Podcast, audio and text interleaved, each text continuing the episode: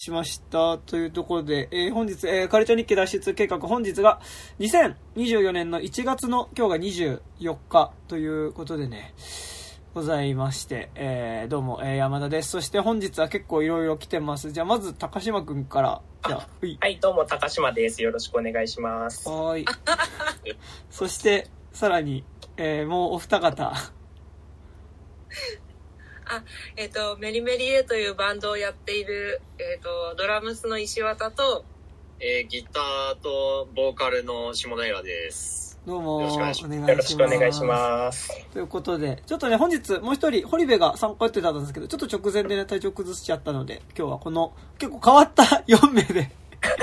えーおお願いします。お願いします。ということでね、えーございますが、えー、ね、なんかね、今日、えっと、ファーストカウっていう、えっと、ケリー・ライカート監督のね、えっと、最新作ではないんだよね。なんかちょっと前にやってた映画なのかな？を、ちょっとこう、えー取り上げていこうかなという、えーところなんで、えーございますがね。なんか、あのード、ドーナツっていうか、なんかこう、なんだろう、サーターアンダーギーみたいな感じの、ああ、そうですね。本当そうだった。うん。ドーナツっていうのかっていう。ね。なんか、予告とか見るとドーナツにまつわるうんぬんみたいなのが予告で出てたから、なんかすごいこう、やっぱこう穴が真ん中に開いてる、ね、ドーナツを想像してみに行ったら、あのーまあ穴は開いてなくて、なんかこう、すごい、サーターアンダーギー的なものの映画だったんですけど、やっぱなんかね、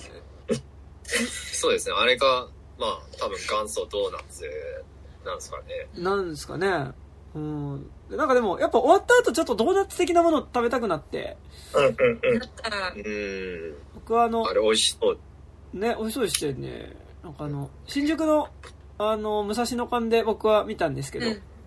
終わった後、あの、あそこのゴールデン街の横にある、あの、ミスタードーナツに行ってですね、そう、あの。ドーナツを。食べたんですけど、なんかあの、なんか、オールドファッションってあるじゃないですか、あのドーナツの、ミスドの ドーナツの。なんか、で、だから、オールドファッションって、オールドファッションとあの、チョコをつけたオールドファッションの2種類しかないと思ってたんですけど、うん結構なんか、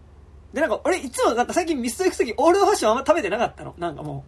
う、あの、なんかエンゼルクリームとかさ、なんかあの、ああいう、何？ちょっともうちょっとゴテゴテした感じの、うんなんか、ククリーム、そうはいはいはい僕もエンゼルフレンチとか飲んじゃいますね。そうミスドは。でもなんかやっぱこの映画見るとさ、やっぱあの、ちょっとそういうなんかこ硬派なドーナツ食べたくなるじゃん。うんうん。うん。え映画見る前、パサパサした感じのね。そうそうそうそうそう。あの、あの、あの質感の。しっとりじゃない。うん。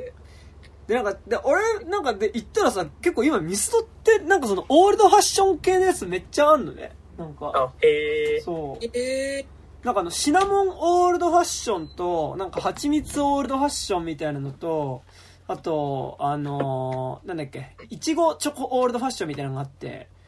えー、みたいな。あるあるある。あ、あるんだ。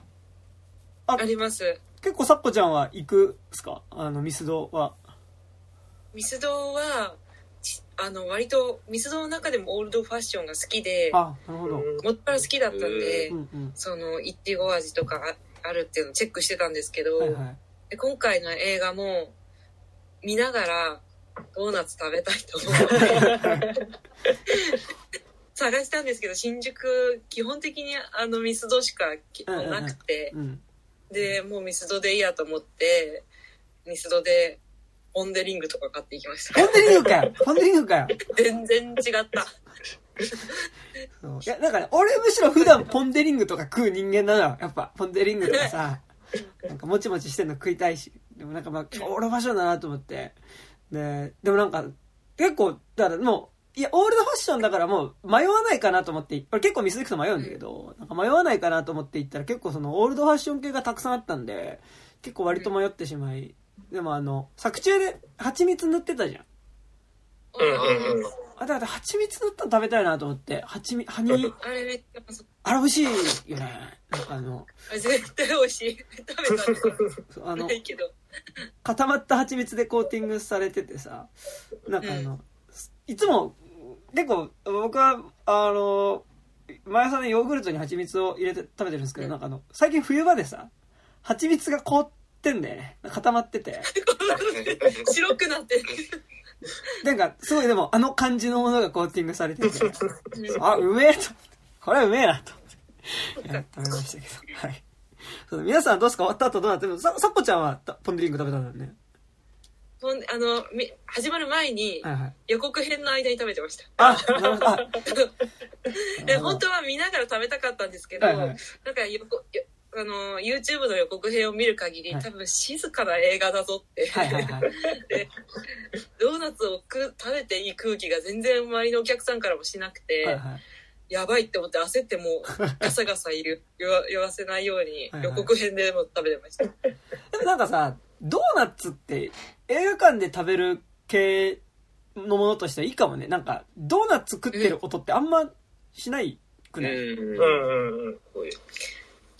しかもそのミスドで買っていったんですよ、はいはいはい。その、うん。もういつもの好きなやつでいいやみたいな、うんうん。もうファーストカードに合わせなくていいやっていうのをなんかエンゼルフレンチの中身ないバージョンみたいなやつとかを買っていって、そんなのあんの、で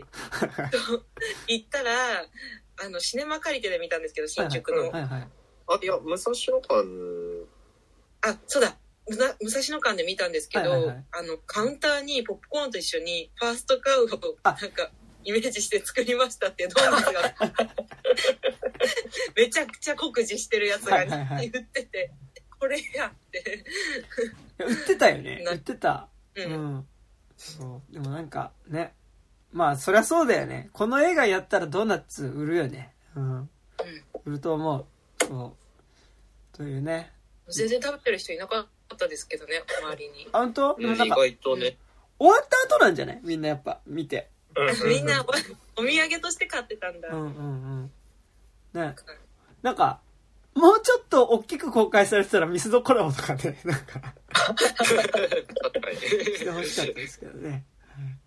といったところで、はい。ということで今日は、えっ、と、ファーストカウって映画について喋っていこうと思います。というところで、あらすじがですね、ちょっと映画 .com から、えー行こうと思います。ということで。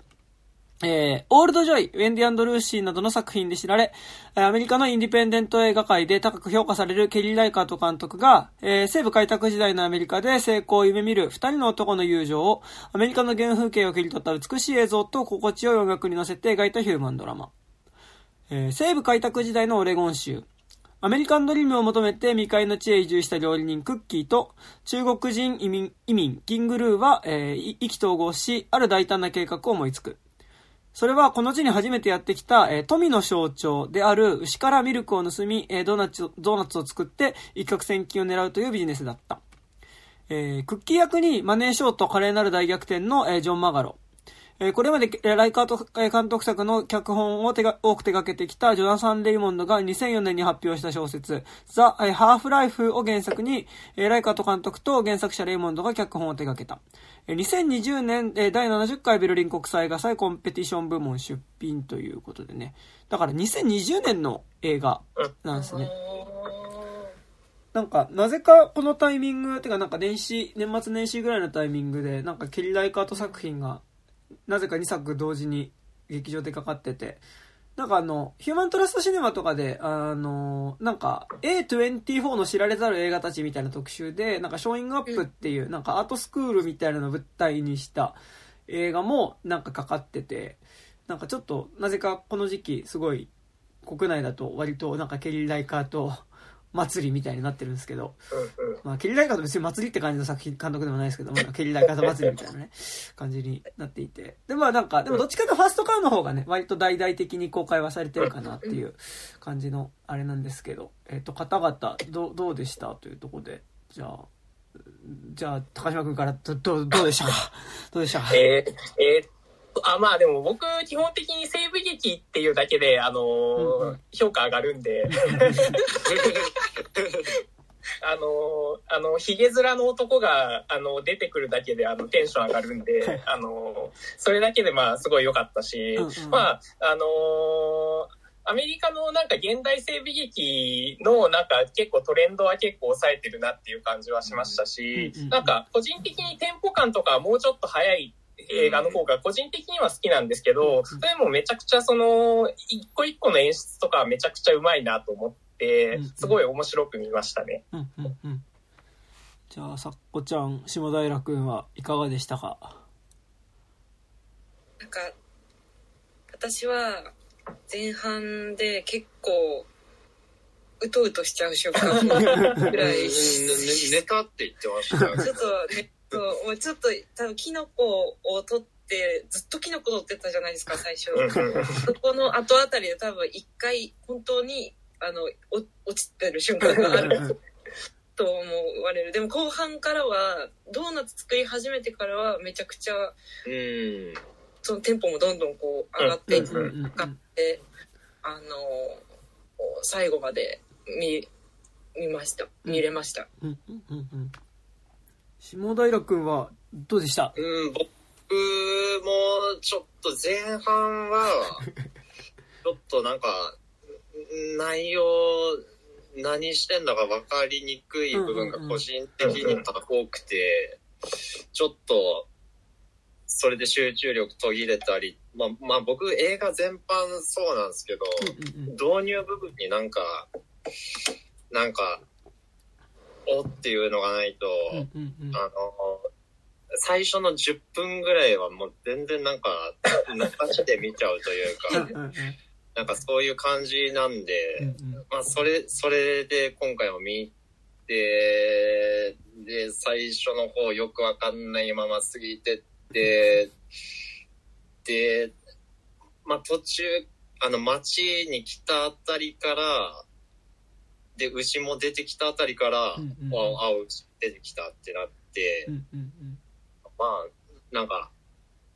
なんか動き出したなっていう、うんうんうん。なんかあって、まあそこからなんか、だんだん、こう、集中していったんですけど、で、まあ、最後まで見たら、すごい良かったです。うんうんうんはい。でもなんか確かになんかこう物語が転がり始める手前が結構ねなんかあの街についてうんこのなんかさっき話した映画 .com のあらすじにあったようななんかそのまあ富の象徴である牛をまあなんか利用したこうねなんか一攫千金みたいなことっていうのは割とそれが起こるのって映画の3分の1ぐらい終わってからぐらいでね。うん。うん。本当そう転がり始めてまあなんかでもこうケリー・ライカート監督のなんか西部劇って多分2作目で。なんかミークスカットオフっていうあのーどんどん自分の新しいなこう土地を求めて移動していくなんかこう家族全員がなんか馬にもういくつかの家族がこうなんかなんだろうこうなんかキャラバンみたいなものを作ってなんかその新しい誰の土地でもないところを自分の土地だって言って探しに行く話と今作が割となんか多分ケリー・ライカートの西部劇っていうか多分その1800年代とかあーまあ1800年代を舞台にしたアメリカの話としてその日本があると思うんだけどなんかやっぱすごいこう彼らがずっと移動し続けるところみたいなのを移動し続ける中での生活みたいなのを結構なんか前半で丁寧に描くみたいなのがあるからなんか割といつ物語が始まるんだろうっていう感じはすごい、うん。なんかこのまんま行っちゃうのかなみたいな、なんか、はいはいはいはい。うん。まあそこもつかめなくて、うんうんまあでも牛出てきて、うーん、やっぱ、うん、基本なんか、動物出てくると、こ個人的にはグッてなんか、はいはいはい。作品には、なんか、のめり込めますけどね。うんうんうんうんうん。ね。なんか、あれですよね、すごい、その、今、西部劇やるっていうところで言うと、その、多分、もうちょっと、あの、40年前とか50年前とかだったら、もうちょっと西部劇ってナチュラルに見れてたと思うんですよ。うんだけど、その、今やる、今西部劇をやるってなると、なんか、象徴的な意味合いみたいなのがめちゃくちゃ多くなっちゃってて、うん。で、それで、だからその多分、ケリー・ライカート的にはなんかその、あんまり象徴として、とか、なんか神話的な感じで、あの、この物語を撮りたくなかったのかなっていうのは、うんが、なんか結構前半部しっかりその、こいつらちゃんと生きてますよというか、その生きた人間ですよみたいな、で、ちゃんと生活があるっていうことを描写することによって、その、なんか西部劇っていう抽象的ななんかイメージの中でのなんか神話的な出来事じゃなくて、ちゃんと現代と地続きのその生きた人間ですよみたいなのを結構描写したいのかなっていうのは、あの、そこが、そ、だから丁寧なのかなっていうのは個人的にはちょっと思いました。うんうんうん。なんか、ね、すごいこう、さ、多分、西部劇って、なんかその、まあなんか、その西部開拓時代っていうかさ、なんかその時代を描いた物語を多分、大雑把に指して西部劇っていう気はするけど、なんか多分、西部劇イコール割とガンマンとかさ、なんかその、あ、でもね、あれなんですよ。多分ね、それってマカロニの影響が強くて、はいはいはいはい。あの、本家西部劇ってドラマがメインなんですよ、基本的には。そうなんだ。うんうんうん。そうそうそう。だから、あの、今の、多分日本人、今の日本、今の人が思い浮かべる西部劇って、あの、マカロニの要素がめちゃくちゃ多くて、うんそうんうんの、あの、ロングコートの帽子かぶったガンマンとかって、うんあの、本家の、あの、アメリカ製西部劇には出てこないんで、あそうなんだ。で、で、なんかそそうう、そうそうそう。イタリイタリアの西部劇には出てくるってことですか？そうですねうん。基本的には、あの、マカロニ発祥なんで、はいはい。あ の、ヨーロッパのあれなんですよ。なんかでもその、やっぱ、ジョン・ウェインとかさ、なんかその、そうそうそうそう。うん。あのーマカロニ、そのやっぱガガンマンみたいなものっていうのがなんか割とまあ西部劇ってイメージとしてあるかなって、うん。なんかそれ以外だとなんか俺もなんか大草原のさ、あ小さな家？小さな家とかさ、なんかそれぐらいしかあんまイメージうん。なくて、なんかでもすごいこう、多分、西部劇じゃないところでのなんか西部、なんかその西西部劇的なものに、だったりなんか多分あと、ゴールドラッシュ的なもので一攫千金を目指す人の話とか、うんうん。ガンマンの話みたいな、なんかちょっとこう、割と、こう成功していく話だったりとか、なんかやっぱこう、力同士のぶつかり合いみたいなドラマとしての西部劇じゃない部分の西部劇を、うん。なんか割と描こうとしてるのかな、みたいな感じはして、なんか、そもそも本作が、こうなんだろう、方向性によっては全然なんかその、西部開拓時代のアメリカで、その一攫千金を狙う男たちの成功の物語だったり、騙し合いの物語って、いけそうっちゃいけそうだけど、でもなんか、あえてそっちの方向じゃない話にしてるんかな、みたいなのは結構思いながら。あなんかうん多分、やっぱそこもあれで、その結構、あの、ジョン・ウェインとかの、その、西部劇って、基本的にはその最後に決闘がついてるだけで、基本的にはドラマなんですよね。うんうんうんで、うん。あの、基本的には、あの、アメリカ製の西部劇って道徳的な話がめちゃくちゃ多いから、いはい。その是非は置いといて、それがめちゃくちゃ街相撲で、うんうんうん。うんその超家父長制万歳なのは、うんうん。あの、だから、だからこそ、あの、で、そのヨーロッパ製の西部劇が、なんか、そ、あの、アクション映画の要素だけを、あの、のエッセンスだけをパクって使ったので、あの、僕らの思い浮かべる西部劇って基本的には多分、あの、今のマカロニを経由した西部劇になってて、だから多分、ライカート的には、その、今の西部劇を更新する上で、アメリカ的なその道徳的な話っていうのを更新させたかったのかなっていうのはすごい思ってうんて、だから、その、家父長制じゃないけど、その、まあ、西部の、なんて言うんだろう、その、じ、実生活を描きつつ、なんていうか、その、旧来のアメリカ的なマッチョイズムじゃない方面で、あの、西部劇を更新したかったのかなっていうのはすごい見てて感じましたね。ね、なんかでもその道徳みたいなところで言うと結構冒頭にさ、なんだっけあの、雲には網みたいなさ、雲にはうんう網、人間には友情みたいなさ、まあなんかあの、格言みたいなのが最初出てきてそっから始まるけどさ、なんかうん、ほんと結構てらいなく、ほん本当に友情の話うんうんうんうんうん。だったから、でもなんかその、結構その男同士の友情みたいなのを、がなんかテーマだと思うんだけど、なんかその、今まで、なんか、僕が映画見て、見てきたなんかこの男同士の友情っていうものを描いた作品の中でなんかこの方向性での男同士の友情ってなんか実はあんま見たことなかったなっていうかしかもなんか西部開拓時代ってなるとか得てしてなんかもうちょっとこうアクションだったりとかが起きそうなまあアクションないわけじゃないんだけど。うん。でもなん。か彼らの友情を、まあ、この映画出てくるクッキーとキングルーっていう二人のキャラクターの友情を感じる部分ってなんかアクション、まあアクションのとかでも感じたんだけど、なんか意外とアクションじゃないところで感じてたかな、みたいなのは、すごい思って、なんか、俺はこの映画見ながらすごい思い出したのが、あの、三宅翔監督の、三宅翔監督の、君の鳥は歌えるっていう映画を、まあ、めちゃくちゃ思い出して、なんか、それはその、なんかこう、函館で暮らしてる、こう、なんか、20代半ばか、まあ、後半ぐらいのなんか、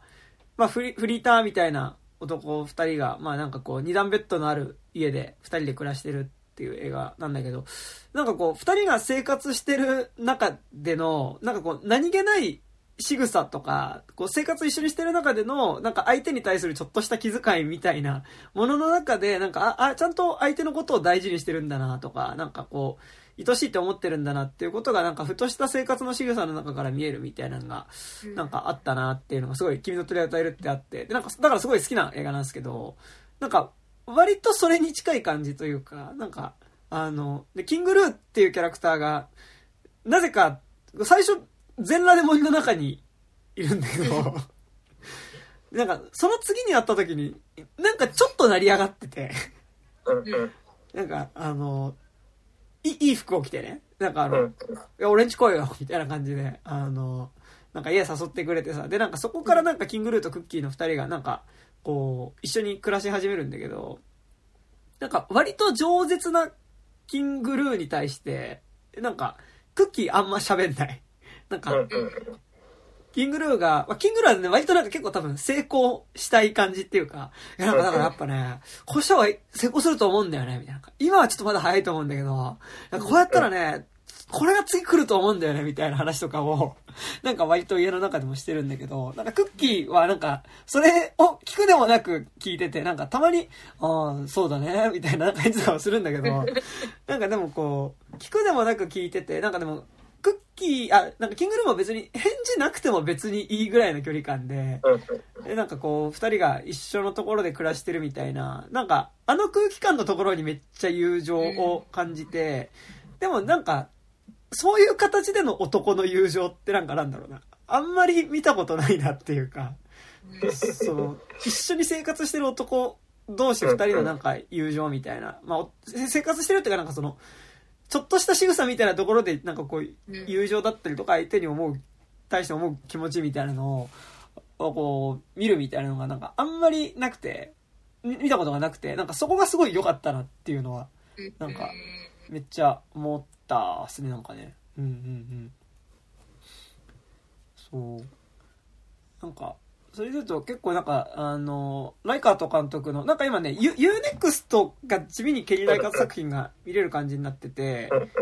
か、ウェンディルーシーって映画と、オールドジョイっていう映画と、ミークスカットオフと、あとなんだっけな、なんとかグラスって、なんか4作見れるんですけど、なんか男二人の友情で言うと、なんか、オールドジョイっていう映画が、なんかまさに男二人の友情なんだけど、うん。なんか、そっちはまさになんか男二人でちょっと久しぶりにキャンプ行こうぜって言って、キャンプに行って、なんか、こう、感じ的には本当にこの映画と同じで、なんか何でもないキャンプしてる中でお互い二人でお酒飲んだりとか、なんかちょっとした、こう、で、キャンプ行って温泉行って帰ってくるっていう、あの、旅行なんだけど、で、なんかちょっと途中で道迷っちゃったりするみたいな中での、でもなんか車内でのなんとなないやりとりだったり、温泉入ってる時のなんかやりとりだったり、お互いのちょっとこう、なんだろう、コミュニケーションみたいなのを描いてる映画で、なんかこう、コミュニケーションのレベルとしては今作とすごい近いなって思ったんだけど、うんなんか、オールドジョイはことごとくそれが噛み合わないっていうか、うん。なんか多分30半ば過ぎてもなんか未だにヒッピーっぽい暮らしをしてる友達と、なんかちょっと妻が妊娠しちゃったからちょっとこれからちゃんと生活しなきゃなって思ってる二人が、あの、キャンプに行くんだけど、なんかもうことごとく話が噛み合わないし、相手の話に共感できないみたいなのが、なんかちょっとずっと会話が上滑りしていくみたいな。のがずっと続く映画がなんかオールドジョイで、なんかこう、えー面白そう。似た感じはしたんだけど、なんか今作はすごい、でもちゃんと最後までその、友情の話としてそれが続いていくっていうのが、うんうん。なんかめちゃくちゃいいなっていうのはね、なんかね、思いましたね、なんかね。そうそうそうそう。そういう感じだったんですが、はいはい。えこれあの、うん一回こう見つかっうんてうん。逃げてかこうバラバラに逃げるじゃないですか。で戻ってきた時のにそのお互いこうとなんて言うんだろう。その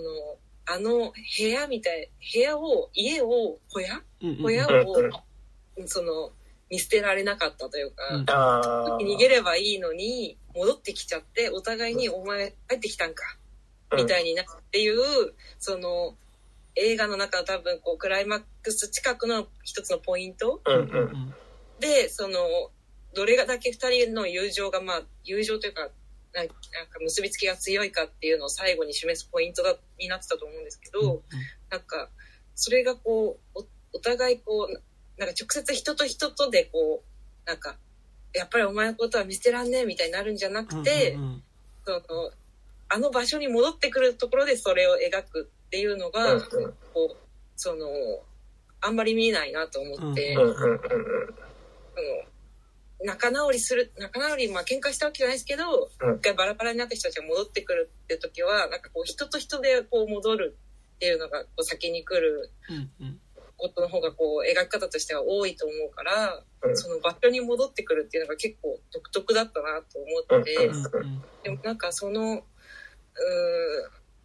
新しい西その西部劇のを更新するっていう話を聞くとなんかその友情というよりは会話すれ違ってても、うん。そのなんか同じ家に住む家族みたいなうんうん。共同体みたいなっていうのをなんかあの人種も違うし、うんうん。お互いこう新しい土地に来てるからそこがふるさとでもないけどそこが新しいその家にしてなんていうかそこ二人がいるそこの小屋こそが家だったみたいなんことなのかなってちょっと思いました。うんうんうん。ね。なんかあそこすごい良かったっすよね。うん。なんかその要はなんか町の地主みたいな人の家にあるなんかこうしかもまだなんかこのアメリカってなんか結構その牛のイメージあるけどさなんか大きいこう土地に牛がたくさんいるみたいなさイメージあるけどなんかまだ牛もさその繁殖させる前の段階だからさマジでなんか村に一頭牛来たすげえみたいな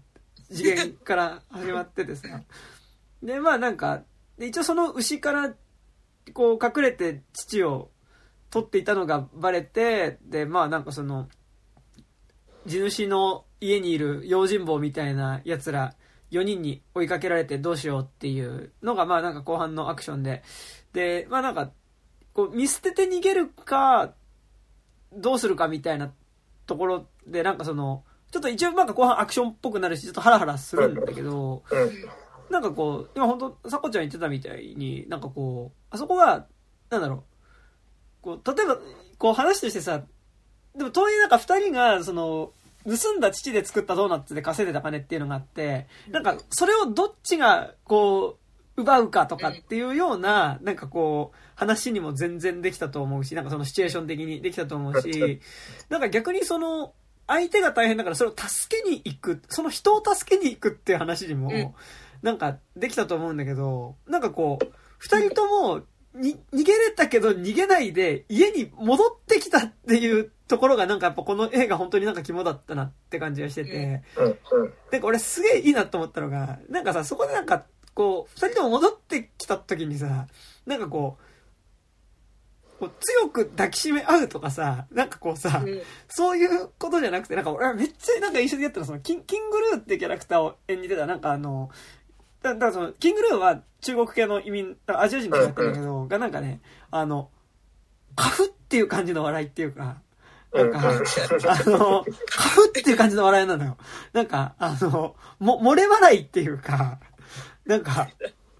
カフ、もうほんとカフっていう感じの笑いを、え、して、なんか、え、お前戻ってきちゃったのみたいな感じの笑いをしたのが、なんか、あのすごい、なんか、良くて、なんかあのあの温度感、なんで、なんかさ、その、あ、え、なんか、え、お互いに割となんかやっぱ、あそこの家に戻ってくるっていうのがさ、なんか多分その、二人が一緒に暮らしてた、なんか、あの場所自体はなんか多分二人にとって、いつの間にか多分すごい大事な場所になってたから、なんかこう、お金のこともあるし、あの、相手がそれぞれ大丈夫かっていうの心配にもなるけど、なんかとりあえずなんかあの、家に戻ってきて、なんか、え、あ、お前もやっぱ戻ってきちゃったんだっていうところで、なんかこう、若干照れ笑いっていうかなんか漏れ笑いみたいな感じになるのが、なんかすごいこの映画の温度感としてめっちゃいいなと思っていて、で、なんかその後も、二人が逃げてって、なんか途中でその、あっちの、えっと、クッキーの方は、なんか逃げる途中で岩に思いっきり頭ぶつけてて、ちょっと体調があんま思わしくないっていう時に、なんか、こう、キングルーが常になんかこう、クッキーのことをちょっとこう思いやりながら、こう、歩いていく、に逃げていく。なんか多分、キングルー一人で逃げれば全然逃げられるんだけど、なんかやっぱクッキーのことを思いやりながらずっとこう歩いていって、で、なんかこう、まあ、最後、ちょっと休もうかって言って、あの、ちょっと疲疲れたから、ちょっと俺、少し休むわって言って、えっと、クッキーが横になってて、その横に、まあなんかキングルーが、ちょっと横にいて、あ、ちょっとお前が寝てる間、俺もちょっと見張ってるから大丈夫だよ、みたいな感じで、で、なんか二人が横になってるっていうところでこの映画終わって、でもなんか、映画の冒頭でさ、こう、二人横たわってる白骨死体が見つかってこの映画始まるから、あ、これで死んだんだなっていうのは、うん。観客がわかるんだけど、なんかでも、その手前の会話とかも含めてさ、なんか、なんだろう、あんまり締め締めっぽい感じにならないというか、なんか、こう、キングルーが、なんか、さりげなくクッキーの、こう、あんまり早く走れないクッキーのことを体調が悪いからね、なんか、気遣いながら、なんか、横にいるっていう、なんかこう、仕草とかかける言葉の中にある、なんか相手にとって向けてる愛しさみたいなものだけがなんかあった気がして、なんか、こう、そこになんかなんだろう、熱い友情みたいなこととか、なんか、あの、もちろん熱い友情の話ではあるんだけど、なんか、こう、なんだろうな、こう、あっさりした感じの描写でそれが見せられてる感じがして、なんか、こう、感情とか言葉が、そこに、いや、相手に向ける感情としてこう強く言葉として見えるっていうよりはなんか、さりげない仕草としてそれが見えたらっていうのがなんかこのうん映画のバランス感だった気がして、なんか直前とかもさ、なんかこう、途中でね、こうクッキーが歩けなくなるわけですよ。ちょっとふらついて、で、倒れた時に、大丈夫かみたいな感じで言うと、なんか、こう、クッキーの方が、な、なんで、ベーカリーと、ベが、だからさ、パン屋と小じは似てるんだろう、みたいなことをなんか言って、それはどっちもパンが必要だからさ、って言って、ははは、みたいな。じゃあもうちょっと歩こうか、みたいな。はいじゃねえよつって。なんか、こう、まあ、そもそもこのキャラクター二人が全然、見た目的にもマッチョじゃないっていうか、全然こう、筋肉がないキャラクターだからっていうのも、まあ、あるんだけど、なんかすごい、こう、そこでの、なんか、こう、相手に向ける仕草みたいなものだったりとか、なんかその、二人の間にある、こう、空気感みたいなものが、なんかめちゃくちゃ印象的だったなっていうのが、で、なんか全然撮り方とかちょっとした、こう、役者が違ったりとかするだけで、なんかもっとすごい熱い友情のシーンに見えた気がするし、なんかそういうのはそういうので結構好きだったりするんだけど、でもなんかちょっと違う温度感だったな、あっちのはね。そうですよね。うんうんやっぱ、あの、映画で男同士の友情ってしちゃうと、どうしても待ち相撲になっちゃうから、どうしても、あの、銃を、あの、投げて渡して、これから行くぜみたいな感じになっちゃうから、なんか、まあ、そそれをやめたかったのかなっていうのはすごい思って、なんか、どちらかというと、その、なんか友情というよりは結構、疑似家族とか、そっちの方に見えて、あの、なんか、あの、結構万引き家族とかも連想したりはしたんですけど、あの、どちらかというと、その、な、て言うんだろうな、対等な、その、友情とかではなくて、お互いがお互いをケアし合う関係というか、うんうんなんか、それを新しい、その、なんか、町相撲じゃない友情みたいなので定義したかったのかなっていうのはすごい思いましたね。うんうん。うんね。なんか町相撲みたいなとこで言うと結構さそのいわゆる町相撲的なアクションっていうのはこの映画の中で何回か起きるんだけどうん。なんか絶えずこのクッキーとなんかキングルーはなんかそういう町相撲的なことが起こるとそこから逃げてくキャラクターで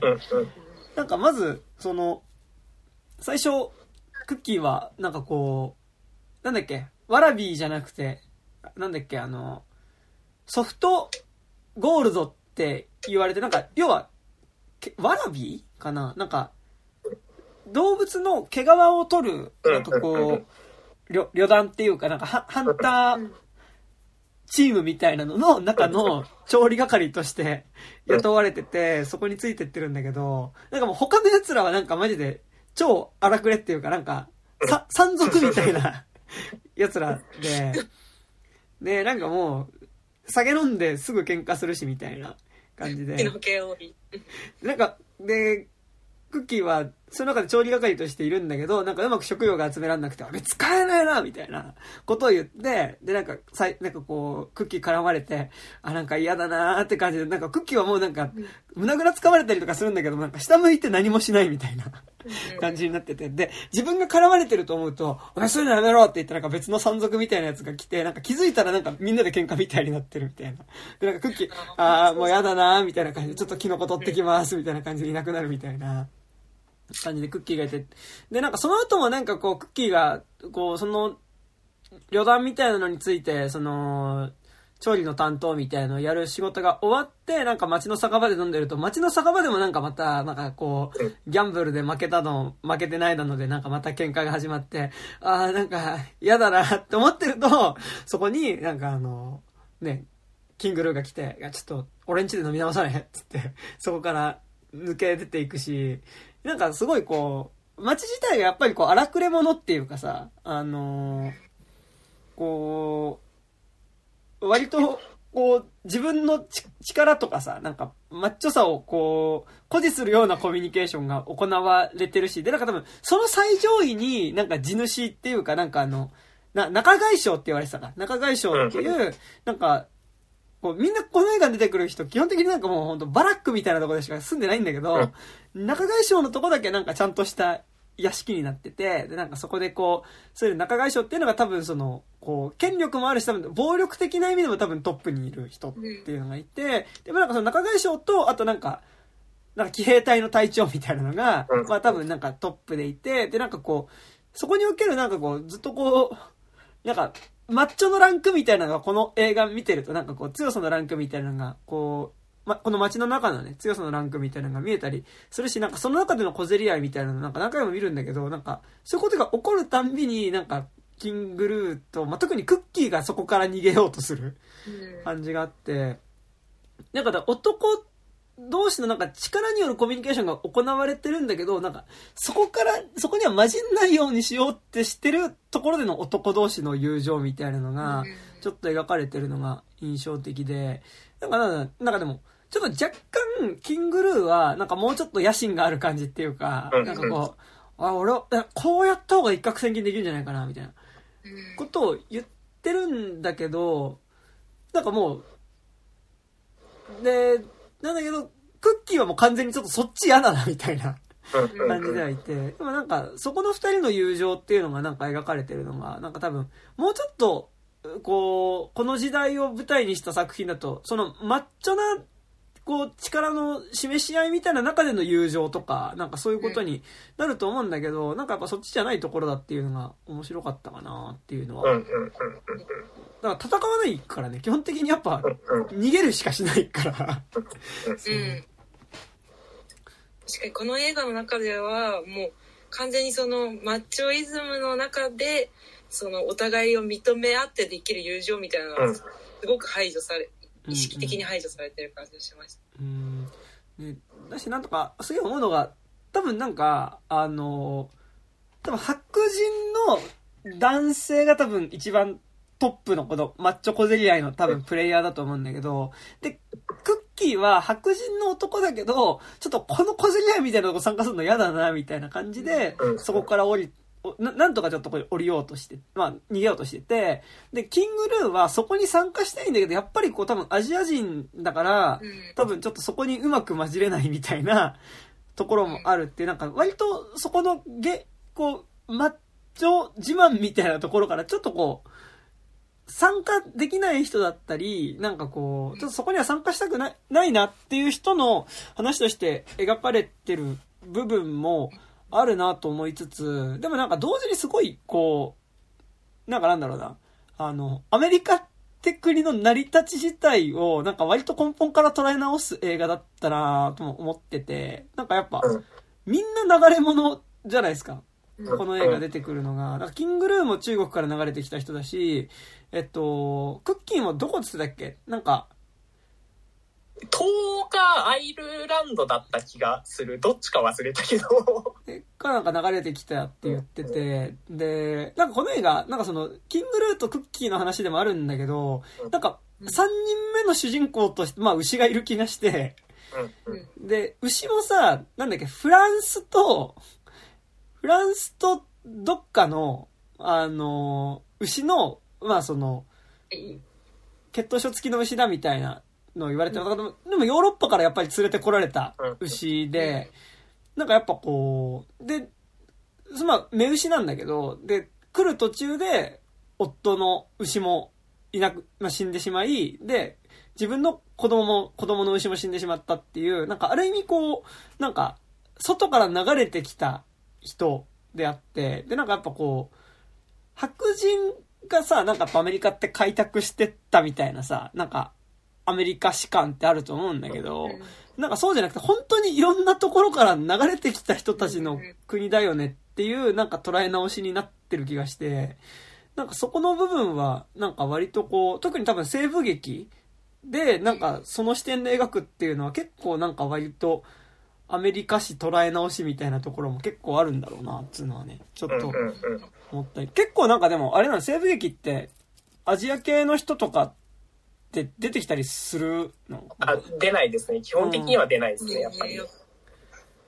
ね、なんか、俺、そのアジア人が出てくる西部劇って、なんか、だいぶ前にこのポッドキャストが多分肉地図の方で話したの、レッドっていうさ、ああのはいはいはい。あ、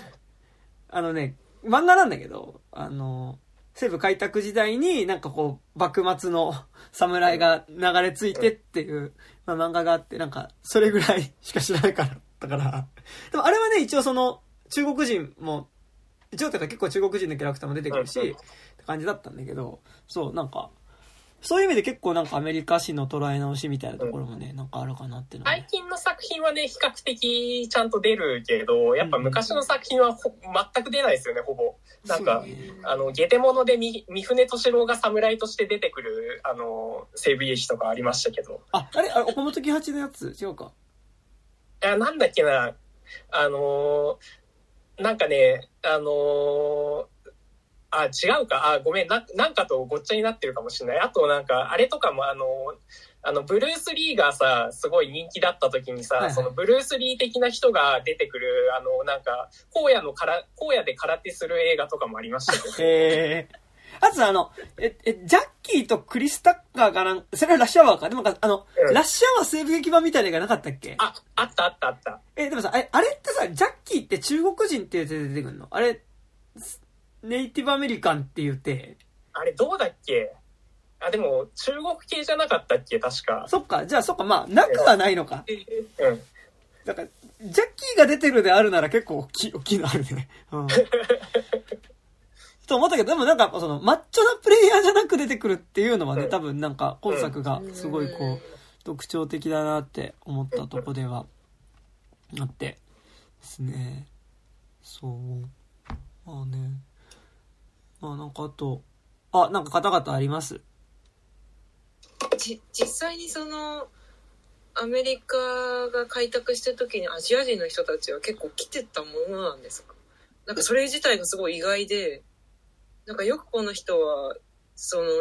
いじめられないなみたいなうんうんうん。ああ。単純に思ってこの人うん、そういう、多かったんですかね。あ、そうですね。あの、基本あの、大陸横断鉄道とか、うんうんうん基本中国系の労働者の人が全部作ってたりするんで、うんあの、やっぱ、あの、結構む、むあの、向こうに行ってたのは確かみたいですね。でも、うんあの、ちょっと時代、はあの、それ、多分もうちょっと、多分、今作より後キングルーは結。構早めの移民だと思う。うんうん今作、1820年代とかなんで、うん多分ゴールドラッシュとかって48年ぐらいからなんで、うんあの、多分結構早めの移民だとは思うんですけど、でなんか、それこそその、レッドって漫画読むと、あのーそこに出てくる中国人のキャラクターはその大陸横断鉄道の建設のために大陸から、うん。中国から来たっていう設定だけど、でもなんか今作さ、その、うん。キングルーが、こう、自分の話をするときになんか自分はそもそも中国でもなんかその、あんまり、なんかなんだろう、こう割と差別されてる地方の出身でっていうことをやっぱり話してるから、なんかやっぱこう、なんだろう、本国で居づらくなった人がここに来てるっていう感じっていうのはなんかやっぱある気がして、でも、それって実はなんかアメリカに最初に来た白人もそうじゃん。あの、宗教的にね、だからその本国にいずられな、宗宗教的に弾圧されてたからアメリカに来てっていう人たちで、なんか、なんかすごいこう、あの、白人だけじゃなくて、やっぱみんななんかその本国に居づらくてここに来た人たちっていうのの、なんか新天地であって、で、彼らがなんかやっぱ一攫千金だったりとか、なんかこう、やっぱ、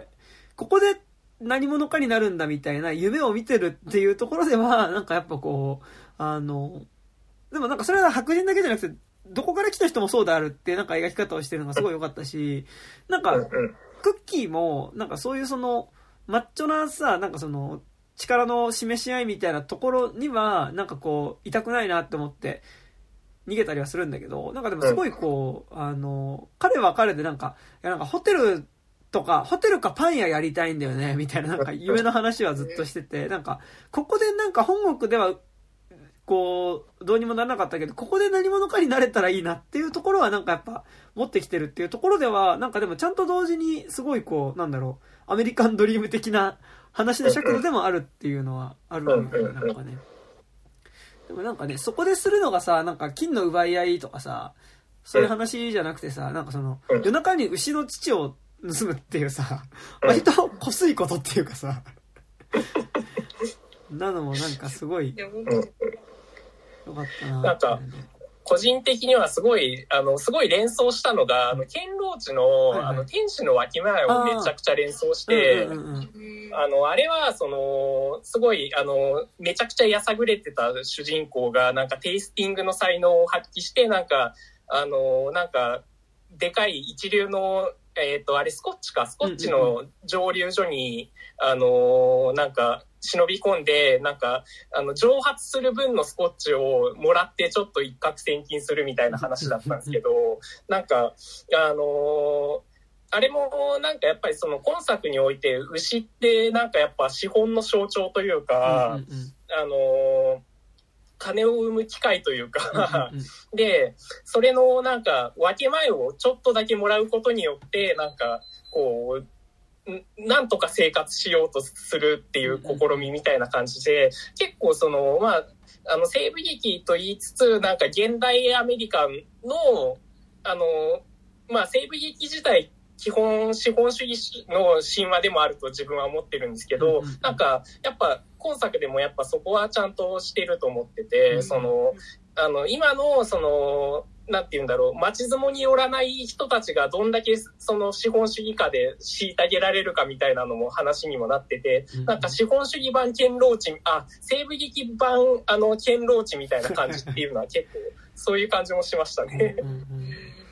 でなんかすごいでもそれで言うとすごい印象的だったのはなんかこう牛に対するクッキーの接し方がめちゃくちゃうんなんか印象的でうんなんか多分こう流されてきた者同士っていう意味ではなんか多分クッキーはなんか勝手にすごいこう牛に感情移入をしててでなんかこう普段キングルーと一緒にいる時はそんな喋んないんだけどなんか牛といる時にめちゃくちゃクッキーが超喋っててで牛の乳を盗んでさなんか絞ってる時にいやなんかいや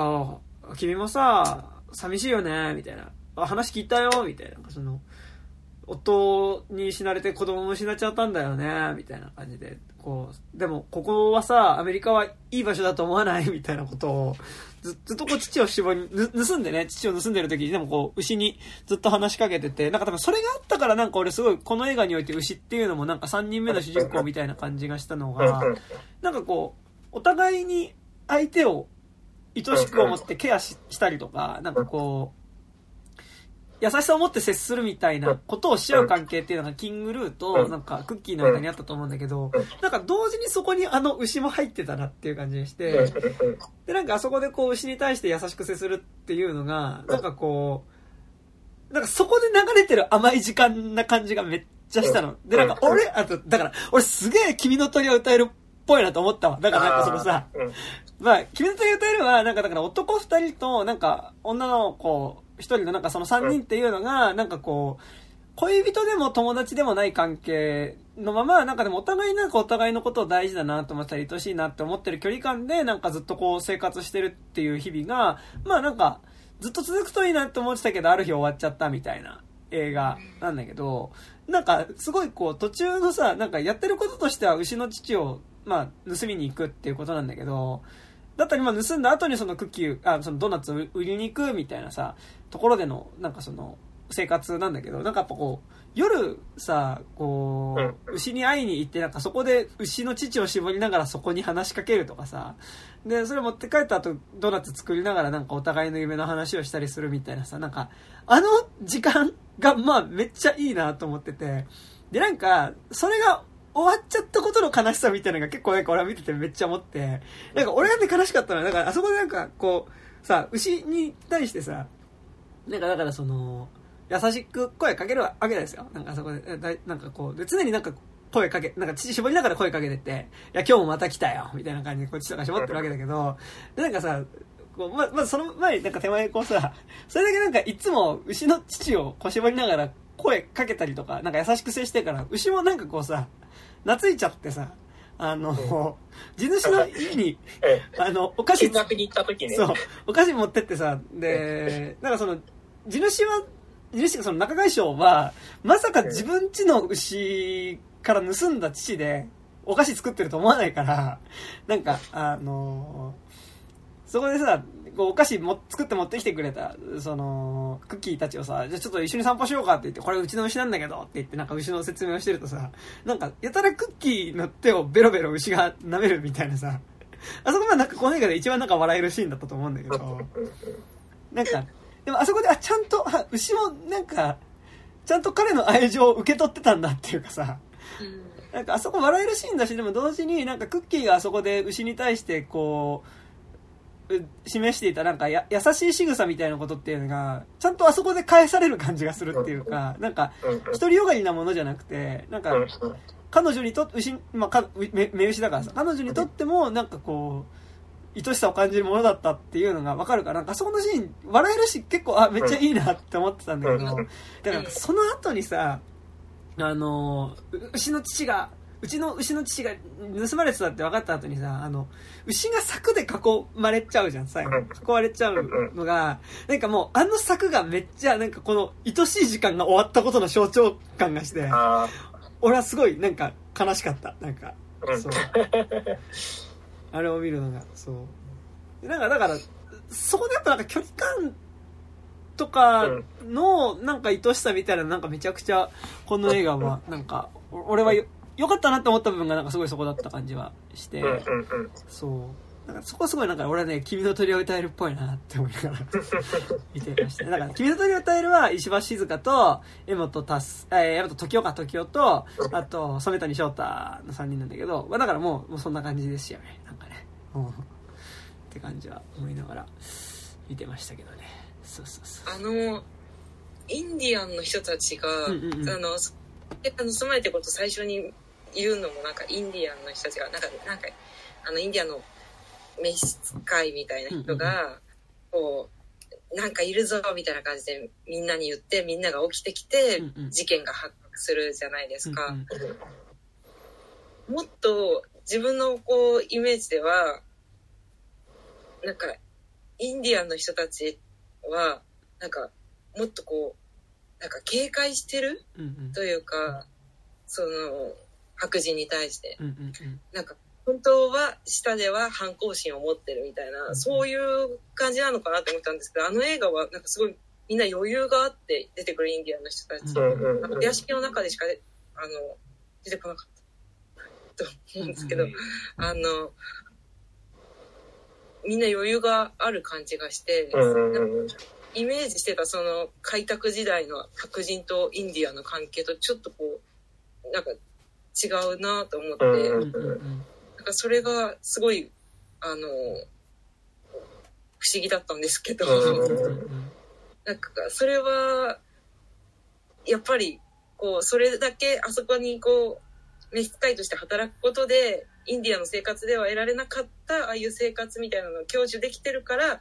うんうんねうん。ってことで、ああいうふうにこう、そこまでギスギスせずにやってる人たちってことなんですかね。ああ、どうなんですか？ね。あ、でも多分そうなんじゃないですかね。うん。あと、うん。なんかあとあとなんか、うんうん。あ、どうぞどうぞ。いやなんかちょっとさ、うん。ぞなんかでもそれやっぱその西部開拓時代って言ったらその、うん。イインディアンっていうか先住民が住んでたところをさ、そのうん。白人が追い出して途中奪っていくっていうのは、あの実際あったことだしさ。で最終的にインディアン居留地っていうところに、うん。こうまあもともと土地を奪って本当にひどい土地に、なうん。何も作物が育たないような土地にどんどんこう追い出していくっていうのは、ん。まあなんか一個アメリカの歴史としてあるからさ、うん。なんかそれから思うと今作のなんかこうインディアンの人たちとなんかその仲外相の関係みたいなのはなんか不思議だったけどなんか多分ちょっとせインディアンの中でも多分ちょっとぞ族長とか総長とかさ。なんかちょっとこう地位がある人っぽかったもんねうんうん。うん。あの家にいたのがねなんかうんただ召使いっていうよりはって感じではあったよねなんかねうんうんううん。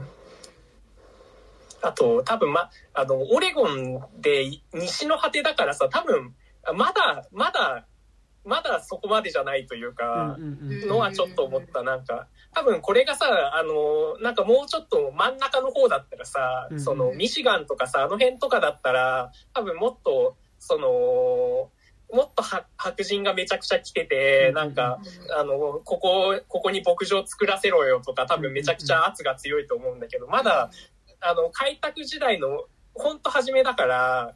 なん、まだなんていうか、あの、まあ、まだギスギスするよりも、とりあえず、なんか、白人もまだ、なんか、あの、人数少ねえし、なんかまだ友好関係保ってた方が、まだいいのかな、みたいな、そういうのはちょっとあるのかな、とかは、ちょっと思いましたね、なんか。なんかさまだ街にもなってないんうん、だよね。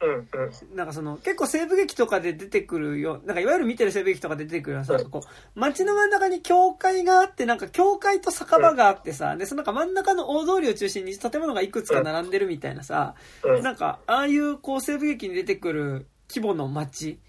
ですらなんかできてなくて多分なんかこう中外省の家自体はあ家以外はなんかこういくつかバラックがあるのとあの申し訳程度になんかちょっとこう板で作った壁が壁っていうかなんかゲートっなんか、ぽいものが砦、砦みたいになってるんだよね、うん多分。うん。うんだから多分ちょっと大規模なキャンプぐらいなさうん、うん。うん。ものだから多分街になる手前だからね。あそことか襲撃されたら多分ちょっとたまったもんじゃないなあれね、うん、なんかそういう意味ではインディアンの人たちにもまだあそこに出てくるインディアンの人たちにも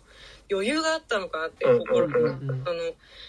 俺たちもこいつらに土地を分けてやってるからその分土地とかまあこう奉仕してあげたりとかしてるからその分こういうのをもらって分け合ってる感覚っていうか、うんうん共共存できると思っている余裕みたいな、うん。うん、うん、発展をまだししてない分これからもう完全にこう奪われていくけど、まだそれそこまでの権力が白人側にもその力がないから、うん。でもあのでインディアンの人たちは多分その少しこうなんか俺たちも上げてるっていうのを言ってるけど多分白人の人たちはあの時点で いつか化してやるぞっていううんうん腹のことがある。うんうんうんこいつが俺たちにも、の力にもひ完全に制制圧させるっていう腹の底がある。なんかそういう意味ではその分け合うっていう感覚が結構主人公と近いのかなっていう。牛に、牛から乳をこう搾取するんじゃなくて、うんもっとできるだけ出せみたいな感じじゃなくて、うんもう少しだけこの人、この牛ちゃんの体力が弱らない程度に分けてもらう。うんうんで、お金とかも、その、一緒に住んでる友達二人で分けるっていう感覚が、その、起こってるんだけど、周りでこう喧嘩したりとかししてる人とか、その牛を飼ってるあの偉い人は、うんうん。基本的にうんうんいつか任す。うんうんうんうん。みたいなそういう世界が聞こえてるっていうなんかことなのかなっていうふうに。うんうんでもすごい、あの、やっぱ、牛、牛をみんなで見に行くシーンがあるじゃん。なんか、あの、騎兵隊の隊長と、だから中外相と、その、うん。まあ、実はその父を盗んでケーキを作って、あ、クッキーを作ってた、だから、あ、クッキーじゃない。そこ、この映画さ、クッキーがドーナツ作ってるからさ、あの、ななんか、えななんだっけみたいな。クッキーってキャラクターがドーナツ作ってるからさ、え、なんだっけドドーナツがクッキー作ってんだっけなんだっけみたいな、ちょっとさ、ごちゃになっちゃった。うんそのクッキーと、だからあとその、キングルーとさ、あと、まあその、インディアンの総長みたいなのがさ、こう3人連れ立ってさ、あの、まあ、牛を、これが、俺の買った最新の牛なんだよ、みたいなさ、話を、まあさ、その、要は、だから中外相の牛自慢に付き合うみたいなシーンがあるわけで、あそこすごい象徴的だなと思っててさ、なんか、その手前のところでさ、なんかその騎兵、なんか、多分騎兵隊の隊長はずっとアメリカにいるわけじゃないのか、アメリカにいても多分比較的多分、都市っぽいところ、っていうか多分その、ヨーロッパの情報が入ってくるところに、騎兵隊の隊長は住んでて、で、なんかその牛を見に行く道中で何の話をするかっていうと、いや今パリだと、あてかパリのファッションの話をすんだよね。なんか、今パリで流行ってんのは、あの、見せるタイプのコルセットみたいな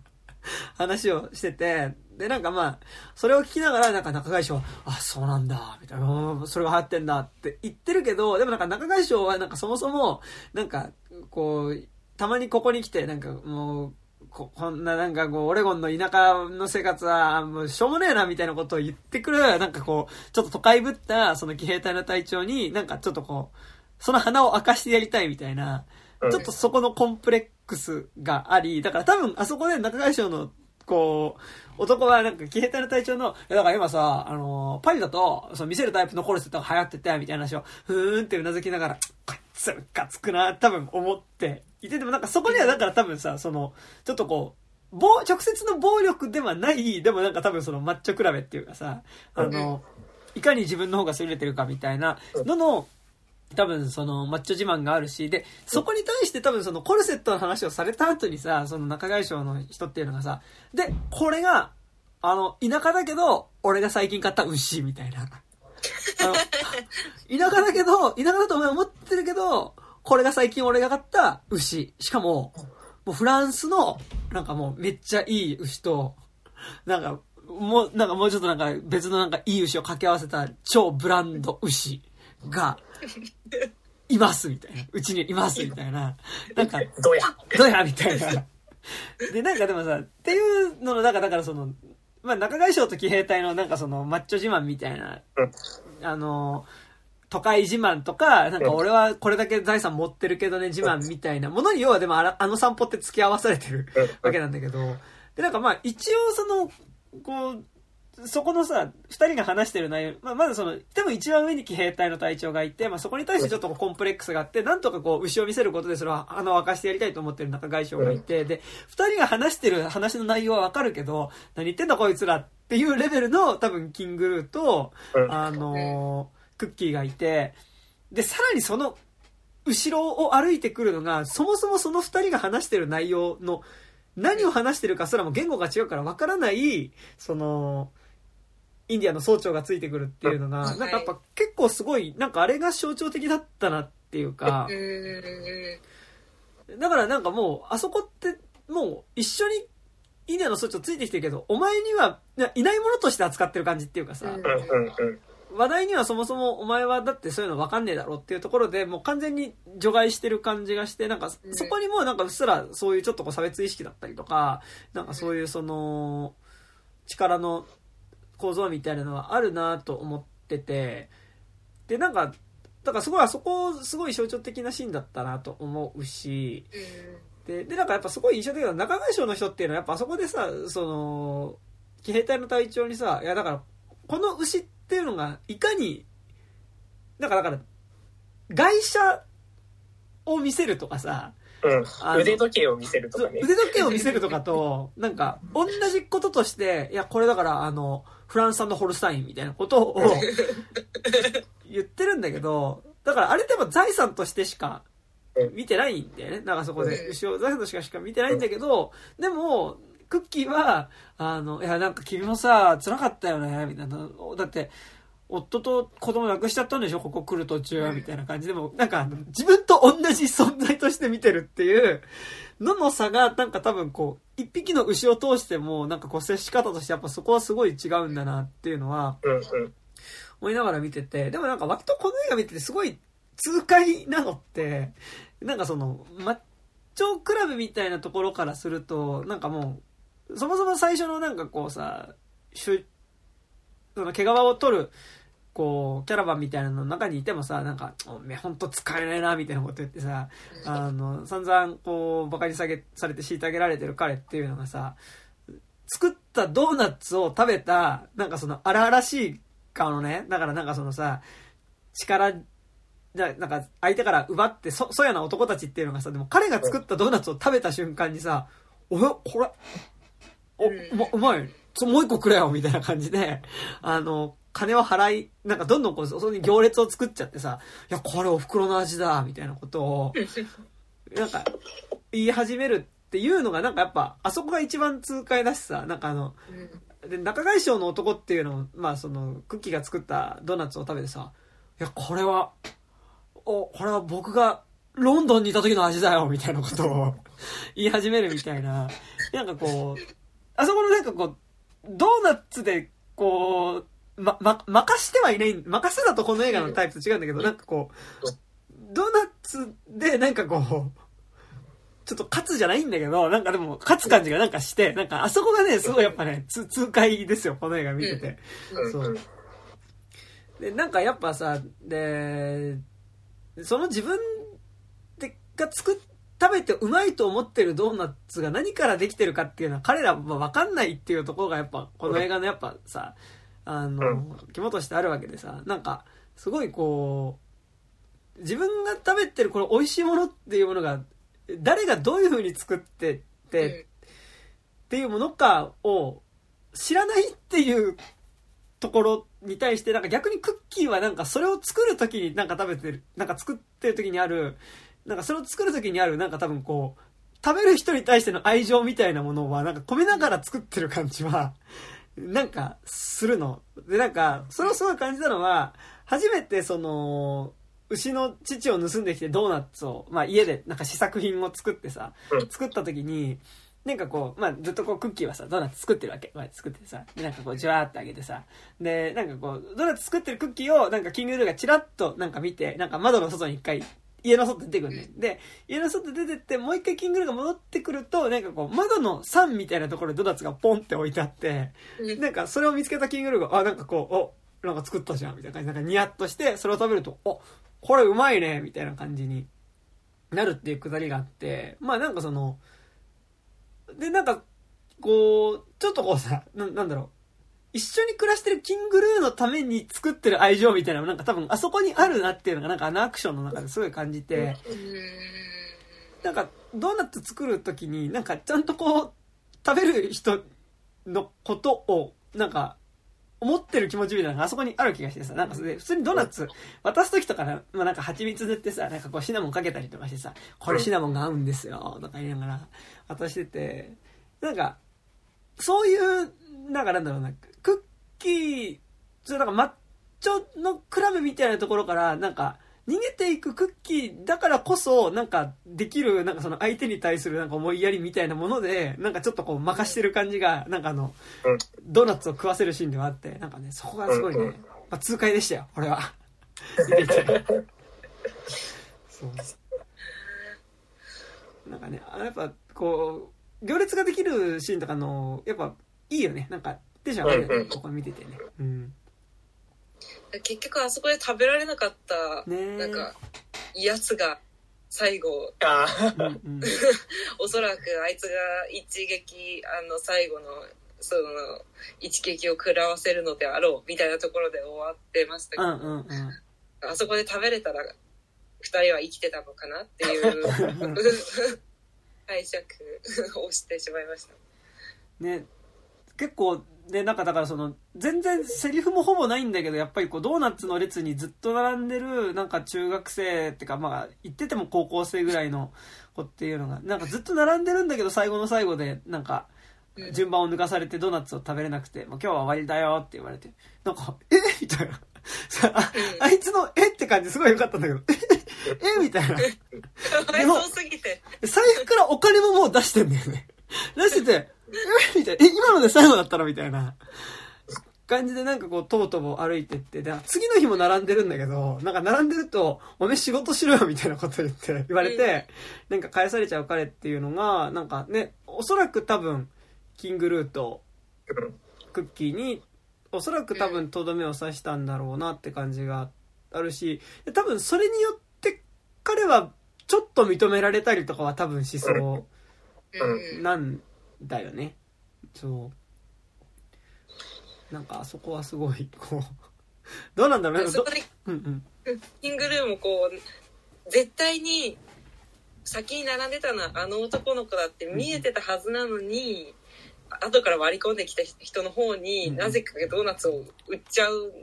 ううんん。だからそのキングルーに対しても恨みがあったのかなって、うんうんうん。その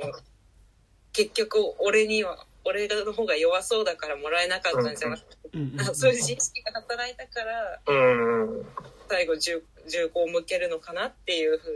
うにうん思ったんですうんねなんかでもそれもねなんかでもこうさなんかそうそういうこう因果みたいなのもありつつなんかこう最終的に映るのってなんかその死んじゃうことの悲劇じゃなくてさなんかそのうん。死ぬ手前に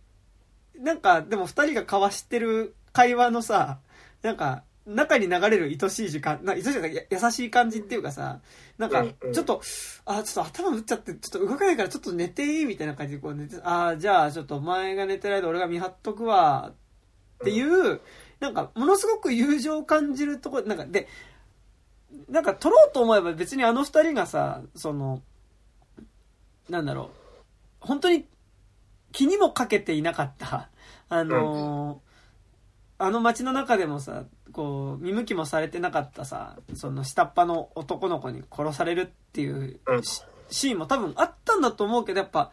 そこじゃなくてそのなんか手前のところで終わってるっていうのもなんかやっぱりあなんかゆ友情の映画だったんだなっていう気がするし。なんかこうで2人に襲いかかる暴力みたいなものと対比することによって友情を描くこともできるけどなんかやっぱそれをしてないっていう感じはねなんかねするよね。なんか多分まあ撃たれて死んじゃったんだと思うんだけどねあれはね。うん。この映画の一番演出で好きだったのは、うん。ラストで、うん。その多分そのちょっと痛いからここで休むってクッキーが言って横になった後にこうキングルーが一人でこう起きてて一瞬そのお金の方を見るうんうんですでもそれを多分取るか取ってここで一人で逃げるかそれともこいつを見守るかっていうのを見守る方を選んでじゃあ俺もここで休むよって言ってバンって終わるっていう、うんうんその自分がお金を得て勝つことと友情どっちを取るっていうので友情を取ったっていう瞬間にバンって終わるっていうのがめちゃくちゃかっこよかったなってうん。思って、うんうんうん。そうそういうカットかなって思ったんですけど。うん確かに確かに。で、なんかでも、今なんか言われて思ったけど、なんかやっぱお金見て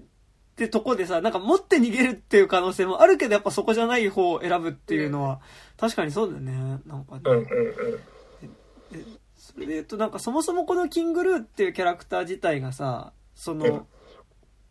この、まあその、クッキーと出会う前に何があったかっていうと、まあなんか友達と一緒になんかだからこう、働いてたんだけど、なんかその友達がなんかこう、ロシア人の、なんかその、またなんか一団みたいなのに捕まって、で、なんかそこでこう、まあ、八つ咲きにされて死んでしまって、で、その仇を撃とうとして、うん。銃弾を撃ったらロシア人のうちの一人を、まあ、殺害してしまって、で、まあ、彼らに追われてるっていうところから始まってさ、なんか、ある意味多分その、友達が殺されてしまうっていう場面のところで、なんか自分は何もできなかったっていう思いをうん。持って、で、なんか最初裸で出てくるっていうのもなんか多分、そこでさ、いやなんか、うなんかごめん、ちょっと、ちょっとどうでもいい話するんだけどさ、なんかあの、よくインスタとか見てると出てくるさ、あの、この話結構俺しがちなんだけど、インスタとか見てるとよく出てくるさ、なんかあの、勇者みたいなやつがさ、あの、なんか、あのて、あの、落ちてくし、あその、ゲームの CM でしょ？そう、なんか転落してなんか最初こう、なんか全裸みたいなところから始まってさ、なんかあのうん、雑魚悪魔一個ず、つ上がっていくやつでしょ？そう、1みたいなのを倒すと、ちょっとずつレベルが上がってってなんかさ、ってゲームあんのわかる？そこちゃん。わかるわかる。知らない。あ、わかるよ YouTube ね。とかの広告でありますよね。そう。で、なんか、なんか、あのヤクヤクザがこうやってやってる、ヤクザがあ一人で成り上がっていく CM しか知らないです。でもなんかまあ、もう、その系列のやつよ。そのタイプのやつなんだけど、まあなんか、やっぱ、多分、キングルーってさ、なんかその状態から始まるっていうかさ、その、多分、その友達が目の前でだから殺されちゃって、それを助けることができなくて、で、まあ、そこからでも、こう、尻尾巻いて逃げて、で、逃げていく過程で、だからその、服を着てるとバレるからってんで、服を失って、で、森の中で裸でいるってゼロの状態から多分ちょっとずつこう、成り上がってって、服をゲットして、多分レベルが上がっていくみたいな。感じだったと思うんだけど、で、なんかだから、ある意味ちょっとこう、に2周目っていうか、同じような、こうさ、目の前でひ死にかけてる友達がいて、で、まあなんか逃げるっていう選択肢もある状態の中で、でもなんかやっぱこう、そこで、なんか、あそこで逃げずにとどまるっていう選択をするのは、なんか彼にとって、こう、ある意味今度こそはなんかちゃんと友情を果たしたいみたいな、のもあったんだろうし、なんかそれこそ本当にさ、なんか作中で、なんかいかにしたら自分は成功できるかっていう話をすごいこう、キングルーはするから、絶対、なん。かほんとサコちゃん言ったみたいにさ、あ、この金持って逃げればっていうこと思わなかったわけは絶対ないけど、やっぱりこう、そう、そうじゃなくて、こう、クッキーと一緒にいることを選ぶっていうのがさ、なんか、うんそれをもっとセリフで説明したり、なんかもっと、ちゃんと、このアクションでとか、なんかそのもうちょっと春秋するところとかを見せたりとか、あのー他のキャラクターに、お前その金持って逃げれば、こう、成功するじゃないかみたいなことを言わせたりとか、全然できると思うけど、なんか、そうすると多分もっと熱いものになるんだけど、なんかそうじゃなくて、なんか仕草で、あ、なんかお金見て、あ、でもこれとこ残るか、みたいな感じで残るっていうぐらいで描いてるのが、まあ、なんかでも本当にいいよね。なんか、そ、その温度感っていうか。なんか、でも個人的にはちょっとなんか、そこがなんか、意外、すごいうん、ドラマとしてはめちゃくちゃ良かったとは思うんですけど、あのーなんかそこがやっぱすごいなんか、なんか、あ、2024年っぽいな、み2023年、2024年っぽいな、みたいな、なんか、やっぱ、すごい、な、なんて言うんだろう、すごい資本主義とか、なんかすごい暴力的な出来事とかに、で、どんどんその搾取される側がめちゃくちゃこう疲弊してってった時に、なんか、最終的になんか、あのーなんか、そこを食い破るとか、なんかエスケープして外部に到達するとかではなくて、あくまでその構造の中で、なんか、構造の中で自分たちはよく生きたから死のうみたいな話にもちょっと思えてしまってなんかそこはちょっと、あのー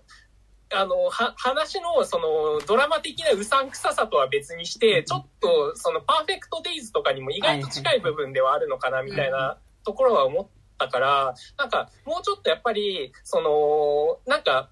あの二人には、あの、あそこまで町相撲とがうん、あの、搾取することから逃げ、にあの、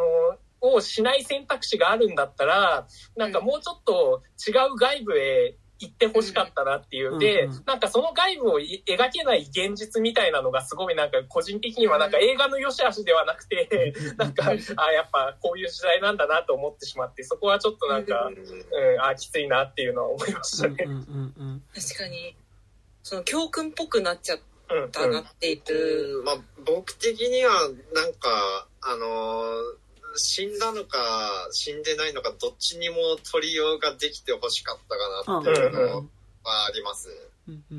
だから最初に、あの、白骨化したうん。うん。うん。シーンから始まるんですけど、うん。うん。そこがなくてもよかったかなっていう。そういう意味では、今、ゆあの、いいあの、言ってたみたいな、その、疲弊しすぎちゃってる人たちが、その、マッチョイズムじゃない、資本主義じゃないところから逃げるっていうのを描きたかったけど、うんうんうん。やっぱり疲弊ししているからこそ、そこまで、うんそのアクションとしてできなかったから最初のシーンをつけることででも現代には伝えたよみたいなことを一応したかったのかないなちょっとおとぎ話っぽくなっちゃったから教訓っていうかおとぎ話っぽいっていうか収まりすぎちゃっててラスト自体はすごい好きだったラストんですけど、は良かった。終わり方。なんかでも、すごいこう、土の中から骨が見つかるみたいなとこで、なんかやっぱ本当にこう、多分アメリカの歴史ってさ、割と多分映画によって作られてる感じって多分すごいあると思うから、なんかやっぱその、で、もともとだから多分そのアメリカってそんな歴史がない国っていうかさ、まあ先住民の歴史はあるけど、その結局多分今、ね、我々が知っている、そのアメリカ史みたいなところはさ、まあなんか白人がヨーロッパから行って以降の歴史としてのアメリカだしさ、なんかそこでの歴史ってまあなんかだからその結構やっぱ映画によって作られた歴史だったりはすると思うんだけど、でなんかって思うと、なんかやっぱその土地の中から、土地ってのがある意味なんか歴史の積み重ねだったとして、そこからなんかこう、実は、そのアメリカの映画史が提示してきた多分その、まあ多分高島君とかとも話しててよく出てくる、やっぱその資本主義としての物語としてのアメリカみたいなところから、そうじゃないあり方としての骨が出てくるっていうのは、なんかある意味その、捉え方、アメリカ史みたいなものをなんか、根底から捉え直すみたいなことでもあったんだろうなと思いつつ、でもなんか、こう、そうじゃないあり方で、僕たち私たちは生きてましたとか、なんかその、そこの中に、その、資本主義的なものに、なんか、こう、あり方とは違う生き方をするっていうことが、果たしてなんかでもその、資本主義的な辛さに対するカウンターになるのかなっていうところは結構まあすごい難しいところではあるというか、なんか、それがちゃんとノーって言ってることになるのまあ別にノーっていう映画ではないと思うんだけど、でもなんかまあでも多分そこに対してのカウンター的なスタンスではあるとは思うんだけど、でもなんかね、本当に、ここで出てくるキャラクターたち同士のあり方っていうのは、なんかその資本主義的なあり方とは多分ちょっと違うものではあって、なんかお互いにやっぱそのケアし合うだったりとか、なんかその、奪い合って自分がより成功するって話ではなくて、こうケアし合うようなあり方っていうのは、そうだなって思うけど、なんかこう、でも、そ、そういう生活をしてって、でもなんか最終的にやっぱりそこ死んでしまうっていうことが、なんか、果たして、こう、有効なメッセ、まあ、有効なメッセージじゃなくてもいいんだけど、っていうのはね、なんか思うとこでは、まあ、なんか、ある。まあ、そういう映画でもないとは思うんだそうそうそう、んそういう映画じゃでないのはわかるんだうんけどね。うんうん。ね。なんか、死んでたまるかっていう感じの方が、まあ、メッセージ的にはなんかなんだろう、しっくりくるものではあったりはするからさ。うん。まあなんかね、そこは、なんかそのさっき、ケンローチの名前が出てきたけどさ、うんなんかケンローチはなんかそこにプラスアルファでさ、うんあの、まあ何かしらの方法で反撃したりとかさ、うん。その現状のシステムに対してなんか、もうちょっとハックしようとするみたいなのはさ、ある。じゃあ、ある。いや、でもそういう映画ではない。から、うん。そうそう違うんだけどっていうのはあるよね、なんかね。うん。っていうのは、思いつつ、まあ、あとなんか、そうケリー・ライカートっていうところで言うと、思うのが、なんかずっとなんかケリー・ライカートってなんか結局、なんかこう、旅に出れないロードムービーみたいなのを撮ってるなっていう印象が、なんかずっとあって、なんか、まあ、全部が全部見たわけじゃないんだけど、なんか、俺が見たリバー、だ今それこそ U-NEXT で見られるリバー・オブ・グラス、ウェンディ・アンド・ルーシー、ミークス・カットオフ、オールド・ジョイの4本は本当にそういう映画だったと思うし、思うんだけど、なんかやっぱこう、旅に出ようとするとか、なんかこう、旅の途中で寄った、立ち寄った街からなんかどっか違う場所に行こうとかするんだけど、結局同じとこぐるぐるしちゃったりして、なんか旅に出れなかったりとか、あるいはなんかこう、旅には出て次のステージにこう進もうと、進んではいくんだけど、その手前でなんか、ものすごく大事なものを失ってしまうみたいな、なんかこう、結構苦いロードムービーだったりとか、なんか結局、どこにも行けないロードムービーみたいなのを結構撮ってる監督だなっていうのはなんか俺は思ってて、なんかそれで言うと今作ってどこにも行けないロードムービーでもあったんだけど、確かにこの映画はまさに、だってその、ね、キングルーにしても、そのクッキーにしても、どこかから流れてきて、また違うどこかに行こうと、この街以外のどこかに行こうとするけど、結局い行けずに、その街の手前のところの、多分街の境界線である川の手前で死んでしまうっていうのは、なんかすごいその、旅に出れないロードムー、などこにも行けないロードムービーだったとは思うんだけど、なんかでもすごいこう、苦いラストじゃなかったっていうのが、うん。うん。うん。うん。なんか例えば、せ今ここからちょっといくつか、ケリー・ライカート作品のネタバレをするうん。んですけど、なんか、なんかその、ウェンディルーシーに関しては、だからその、主人公の女の子が、その、まあなんか、旅をしながら、その土地土地で、なんかその日雇いの労働をしてるみたいなキャラクターなんだけど、あのーで、彼女がだずっと犬と生活をしてるんだけど、その街を出るっていう時にその犬を、犬と別れなければいけなかったりとか、まあ、あとなんか、オールドジョイとかだと、まあなんかだから、うん。その、旅行に、ちょっと、久しぶりに二人でキャンプしようよって言って旅行に出るんだけど、まあなんか旅から帰ってきた時に、多分、もうなんかこの二人の友情っていうのは、おそらく終わってしまった感じっていうのがうっすらするみたいなものがあったりとか、するんだけど、なんかこの映画ってどこにも行けなかったけど、なんか、二人にとって、土地としてはどこにも行ってないんだけど、なんか別にこう、どこかに行くっていうことは別にそもそもなんかこう、そこに幸せ、彼らが目指すところは別になかったんじゃないかなっていう感じがして、なんかこう、二人が一緒にいる、なんかあの、くぼ地で横になるっていうところが、なんかある種、到達点だったというか、なんかこう、目指すべき場所だった気がして、なんか、どこにも行けないロードムービーだったと同時に、なんかまあ割と、そのまま、そこの場所に誰かがいるってことだけで、なんかある種の、こう、もうそこでいいじゃんみたいな、どこかにはもう行けてるみたいな感じがして、なんか、それはなんかね、勝手にどこにも行けないロードムービー撮ってる監督、ケリー・ダイカートみたいに見てるときに、なんか、すごいいい、いい着地だったな、みたいなのもね。思わいではなかったですけどね。でもなんか、すごい、それをなんか、なんだろう、さっきの話に戻っちゃうけど、なんか、資本主義的な映画の尺度で見ていくと、なんかでも、君がいるから OK みたいな、お前がいるから OK みたいなところに着地しちゃうのもなっていうのもちょっとなんか今話してて思ったりもした。なんか、うん。うん。うん。うんね。なんか、うん自分的になんか脚本的に謎だったっうんうんうんうん。てまあ、なんか、まあ、一番謎だったのは、あのーうんうんあの酒場ではい乱闘起きるじゃないですか。まあ、まあ、乱闘起こる原因が、あの、なんか、なんか仲間内で馬鹿にされてる人がいて、なんか、それ、それがなんか、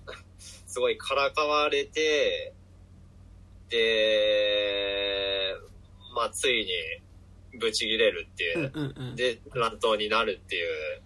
なんか、そういう感じだったんですけど、なんかその時に、赤ちゃんをカゴに入れて持ってて、で、そのカゴを、あの、この、この子を頼むって言って、まあ、主人公に、えっ、と、預けるじゃないですか。で、そこで、あのーまあ、乱闘始まってうん、まあ、みんな外行って乱闘始まって、で、あのーまあ、その、赤ちゃんを、その主人公、えっ、と、二人が、あのーまあ、大丈夫だろうって言って、うんまあ、立ち去、立ち去るシーン。はいはい。あ、あそこ、あ、あ、見守んないんだって、ああれ、あれってどういうことなんですかね？だろうね。なんだろう。すごい。なんだろね。うーん、なんか多分、あの、あの、馬鹿にされてる人も、うんなんか主人公たちよりっていうか、うんうんなんか仲間意識持ってもおかしくない感じのひ人物だったと思うんですけど、うん。うんうんまあでも赤ん坊を、まあ置いて、まあ大大丈夫だろうっていう 判断、判断で、立ち去ったとはちょっとまあ、引っかかったかな。うう。うんん。うん。まあ赤ん坊大丈夫なのかは思うしな、そこでね。結構ね、ガシャンガシャンやってましたからね、あそこね。うんそうっすね。まあなんか、なんだろすごいでも酒場で乱闘が始まるっていうのはなんか、ある種ちょっと西部劇のお約束みたいなう。うん、おや、うん、お約束ですよね。感じは、するよね。うん。あ、でも、なんか、あれなんですよね。結構この映画が結構うん、あの、寂しいというか、うんうんうんあの、二人の友情はすごい強いんだけど、やっぱ、なんだかんだで、その、二人が儲けようとするのもやっぱりう牛の乳を使ったそのドーナツっていうこともあって、なんだかんだその資本主義的なものから逃れられてないんですよね、うん。二人も。うん。だか、ら、あの、なんだかんだで他人は他人として結構ドライな部分はあって、うん。なんか、うん。あの二人はすごい、あの、話し合いとかそういう機会を持ったから、一応深い関係にはなったけど、多分、あの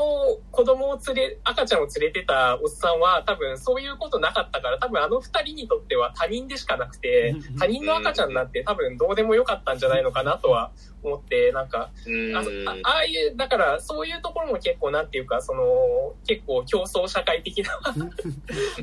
ところは、あの、あるのかなっていうのは、なんか今、あの、話しててちょっと思いましたね。うん。あーあ、でもなんか確かに、いや、なんか、うん、なんかそこからなんかもうなんか二人の、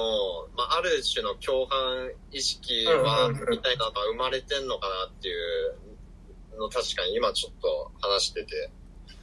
思いました。なんかね、あの、クッキーの側はわかんないけど、多分、キングルーに関しては多分そうだよね。なんか、うん。なんで、でもなんでそもそもクッキーに対してあんな友情を持ってるかっていうと、まあ彼が、その、裸の状態で、その、うん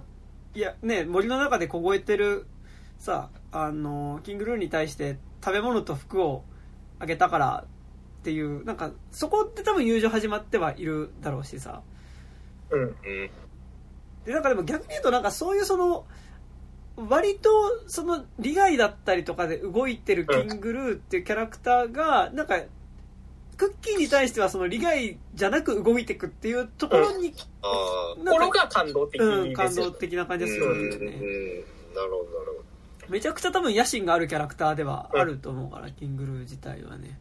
そううん。なんかめっちゃ成り上がってたし、その、うん、うん。で、なんかまあ、さっきも言ったけど、俺の中での今一番わかりやすい成り上がりのビジュアル化として存在するインスタの広告で出てくる、なんか裸の勇者が 成り上がっていくゲームとはなんかものすごくそれが重なって見えたので、そうそうっていうのはね、ありましたね。そう。あとなんか、はなんか、すごい細かいところなんだけど、この映画始まり結構すげえ好きで、うんすすげえ好きでっていうかなんか、このなんか、これで現代から過去パ、過去に行くのすげえなと思って、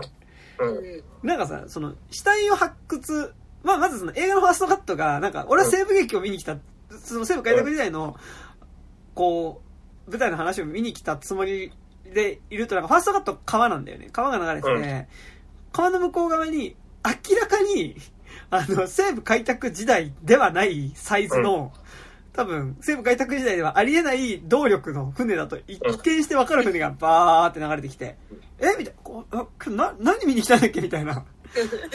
感じになる。しかも異様に長い。そう、より長い。でずーっと船が流れてくるみたいな。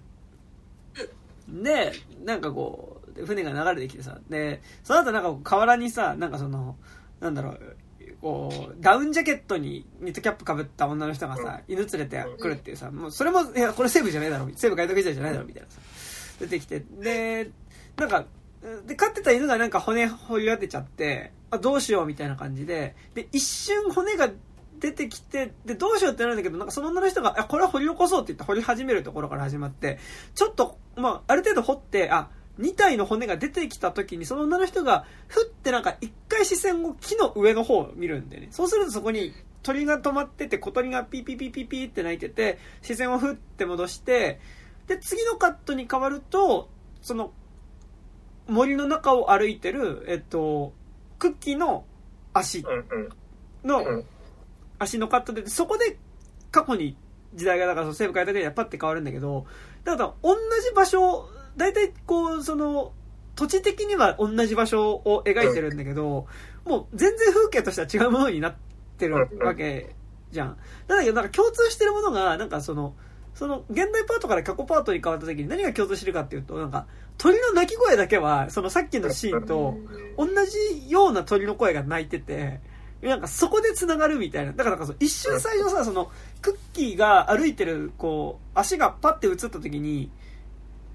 まだわかんないんだよね。その、か、現代パートのドラマなのか過去パートのドラマなのかわかんなくて、ね、でもなんでわかんないかっていうと、その、音的には、あんまり変わってなくて、その、鳥の声がししてるっていうところは変わってなくて、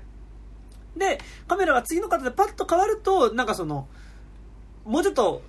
現代パートよりも深い森の中にいるし、主人公の格好も、もう完全に、だからそのなんかボロ布をちょっとつなぎ合わせたような格好で、あ、これで西部開拓時代なんだってわかるっていうつなぎになってて、でもなんか過去と現在を共通のものとして同じ場所だな、同じ土地のことなんだなって認知させる、ものとしてなんか鳥の鳴き声っていうところは共通してるっていうのがなんかすごい、あ、あなんかめっちゃいいみたいな風に、なんかすごい思って、なんかあそこのなんかこう、いつの間にかこう過去パートになってる時のあのつながりはすごい素敵、なんか素敵だったなって思いましたね、なんかね。うん。なんか、すごいどうでもいいツッコミしていいですか？はいはいはいはい。いや、なんか、あの、最後まで見て、すごいふと思ってしまったのが、服って200年で分解されんのかなと思っちゃって。ああ、まあ、200年。あの、あそこで裸のさ、その、骨が出てくるのは、まあ映画的にいいのはわかるんだけど、うんなんか最後服着てたから、200年でこの線に、そそれプラスちょっと骨が白すぎるんじゃないかな。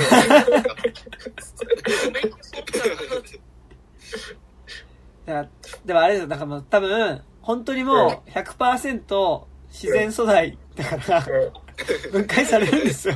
でも、それは違うか。だってね、なんか、普通になんかこう、ミイラとかみ、まあ、見つかってもうんなんか着てる服とかは別にそのまんまだもんね。うん、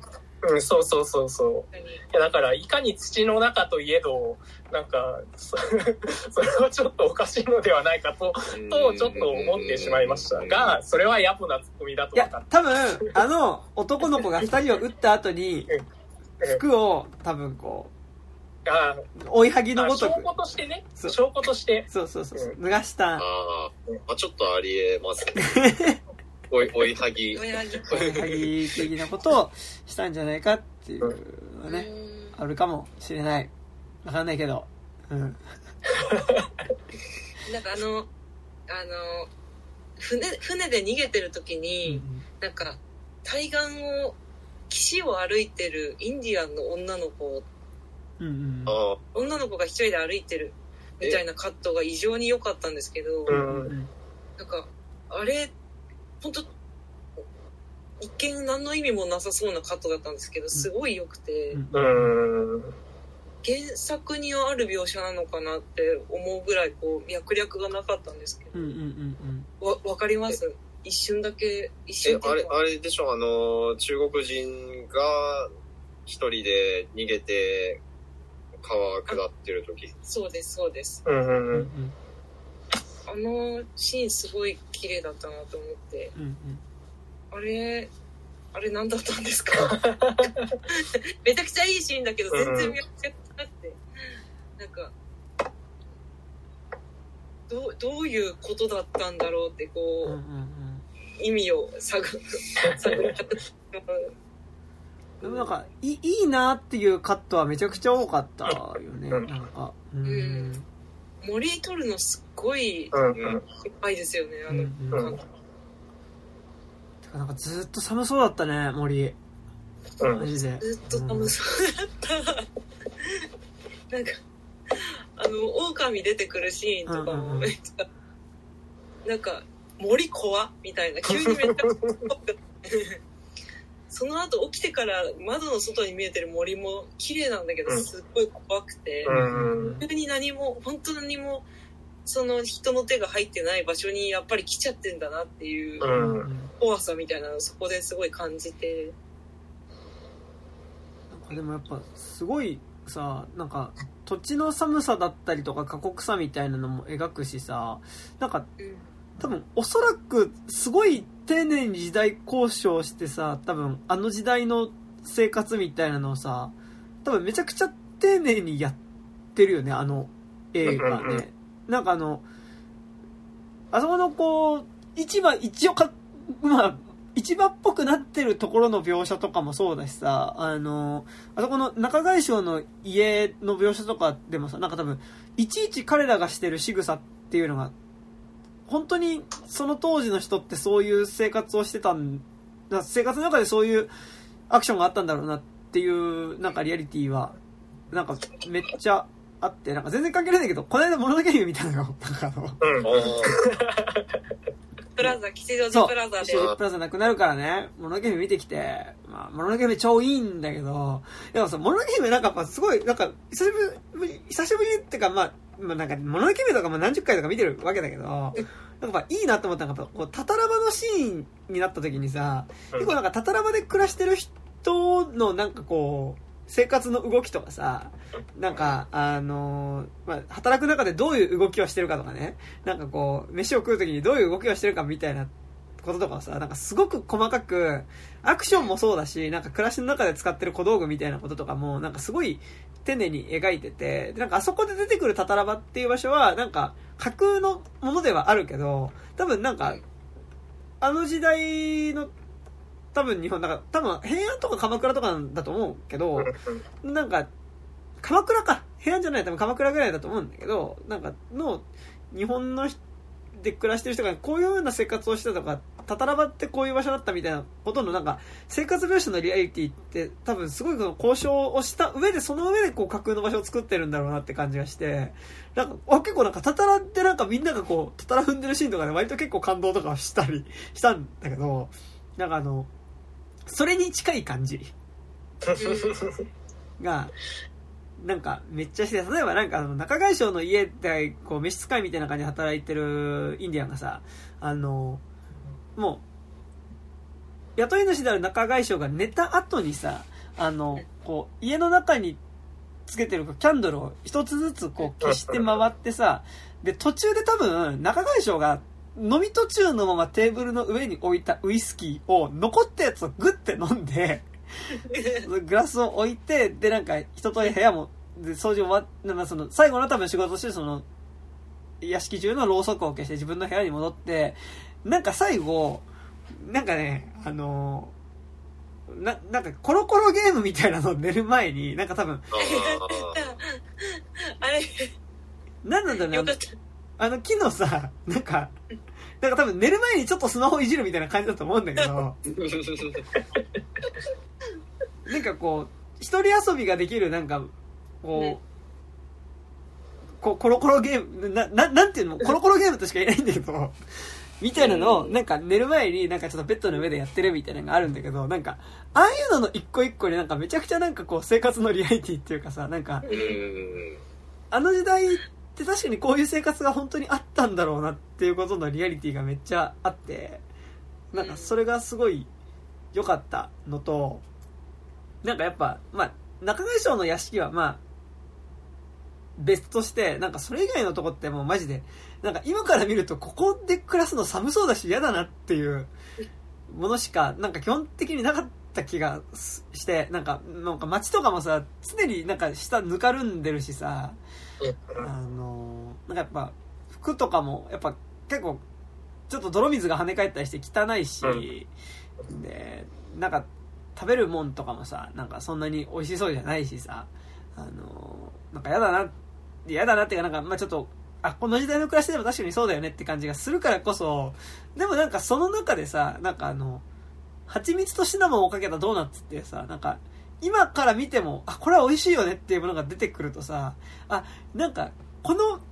街の中でなんか唯一温かみがあるものとしてなんかドドーナツが出てきた時のでドーナツが出てきた時の衝撃をなんかわかるわかるの？なんかいや確かにこの生活レベルのところにドーナツ出てきたらやべえってなるよなっていう。文明、文明だってなりますよね。あったけーって思いました寒かったーってなりました。でなんか私中外省とかマジでさこんななんかもう汚ねえ奴らが住んでてさみたいなもうここには文明がねえって思ってるところでさあこれ文明の味じゃんってさ。でもなんかあの声が出てくる人たちがなんかこうドーナツを文明の味だって思った瞬間のなんか感覚はなんかその手前でなんかそのやっぱりあの時代のなんかこう生活感みたいなのをなんかすごい丁寧に描いていくからこそなんかちょっと確かにここでドーナツがあってしかもそこに蜂蜜の上にシナモンみたいな。マジみたいな。なんかこう感動はなんか分かった。俺も思った、うん。こんこんなとこでドーナツが出てきたらそれはただドーナツが食べれるってことじゃなくてなんか文明の味って思うだろうなって思ったなんか。うんうんなんかあらすじだけこう予告編で見た時に、うん。私ドーナツを発明する映画なのか どこれをなんていう名前の食べ物なんだい？みたいな、はいはい。ドーナツと名付けようみたいな感じの映画なのかなって思ったらもう別にドーナツは世界にはうん。もともとある食べ物だったでとにかくうまいってことで盛り上がるっていうのがそのあそうなんだって思ったんですけど本当にそのドーナツがもうその映画の中でなんかものすごく美味しそうでうんものすごくあったかくてその誰にでも今の私たちにでも美味しそうってうんうんうん。わかるぐらいのディテールだったからなんかこれは盛り上がるよなって思う。保険とかじゃなくてみたいな。ただうまいっていうのは思いました。うんうん。なんかさドーナツを食べる以外の食事描写そんなに出てこないんだけどうん。なんかでもこの映画に出てくるこう登場人物たちってさなんかあんまりちゃんと調理したもの食べてなさそうっていうかさうんあの割と素材そのまま焼いただけのもの食べたりとかしてそうっていう。てかアメリカの食文化ってそんな感じじゃないですか今の。ステーキ、ハンバーガー。はいはいはいはい。それもあってアメリカのご飯まずいとかイギリスのご飯はまずいぞみたいなのがこうあんのかなっていうのを結構今も話し最近も話したりとかした。そういう意味ではあドーナツ確かにうまいなと思って、ドーナツは確かにはそその発明だなっていうのを思って。だからなんか多分本当にさ、なんか途中で出てくる騎兵隊の人がさ、もうしゃ鮭はコリコリだよみたいなこと言うんだけどさ、多分あの鮭もさ、マジで焼いただけとかさ、そういうのを食ってそうな気がするんだけど、でもなんか、その中でもドーナツってさ、多分作る工程、すごい多分ちゃんとあるじゃん。なんかその、って思うと、なんか多分、だから本当文明の味なんだろうなっていうか、うんなんか、焼いた肉みたいなさ、焼いた魚みたいなさ、焼いたキノコじゃなくてさ、なんかこう、水で溶いて、牛乳入れて混ぜて、みたいなさ、で、こう、それをこう油で揚げて、で、蜂蜜かけて、なんかその、っていう工程自体が、なんかやっぱ、こう、それこそ文明っていうかさ、文明だし、って感じよ。蜂蜜かけた瞬間に美味しんぼ見てんのかと思いましたもん 美味しんぼでそれはもうちょっとそんなにやってくれるんですかみたいな急にすごいそこだけ文明度上がりましたよね、うんうんうん。いや、なんか、だからやっぱね、食事は文明ですよ。わかんないけど。そうですようんそう。だからね、なんかやっぱど、どうな、これだけね、なんかいろいろ食べ物ある中でドーナツって言うと、まあドーナツねって感じだけど、なんかやっぱ、ああいうね、もう焼いた肉とかしかない世界だと、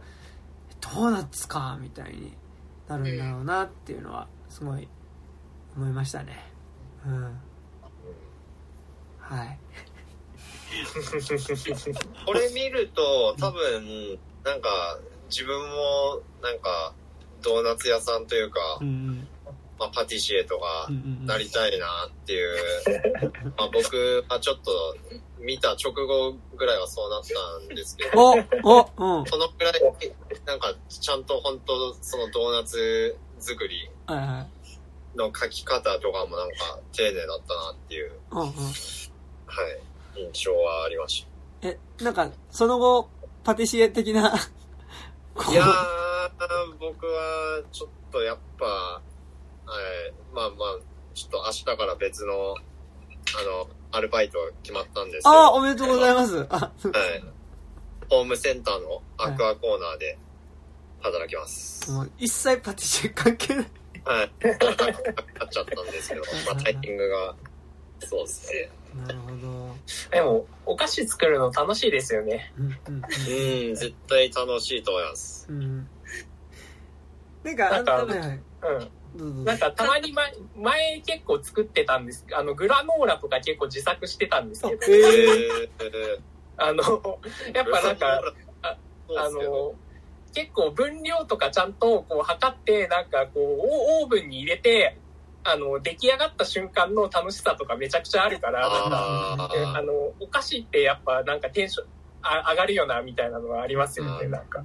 そうですね。自作だと、まあそうですね。出来たてだし、うんさらに美味しいっていう。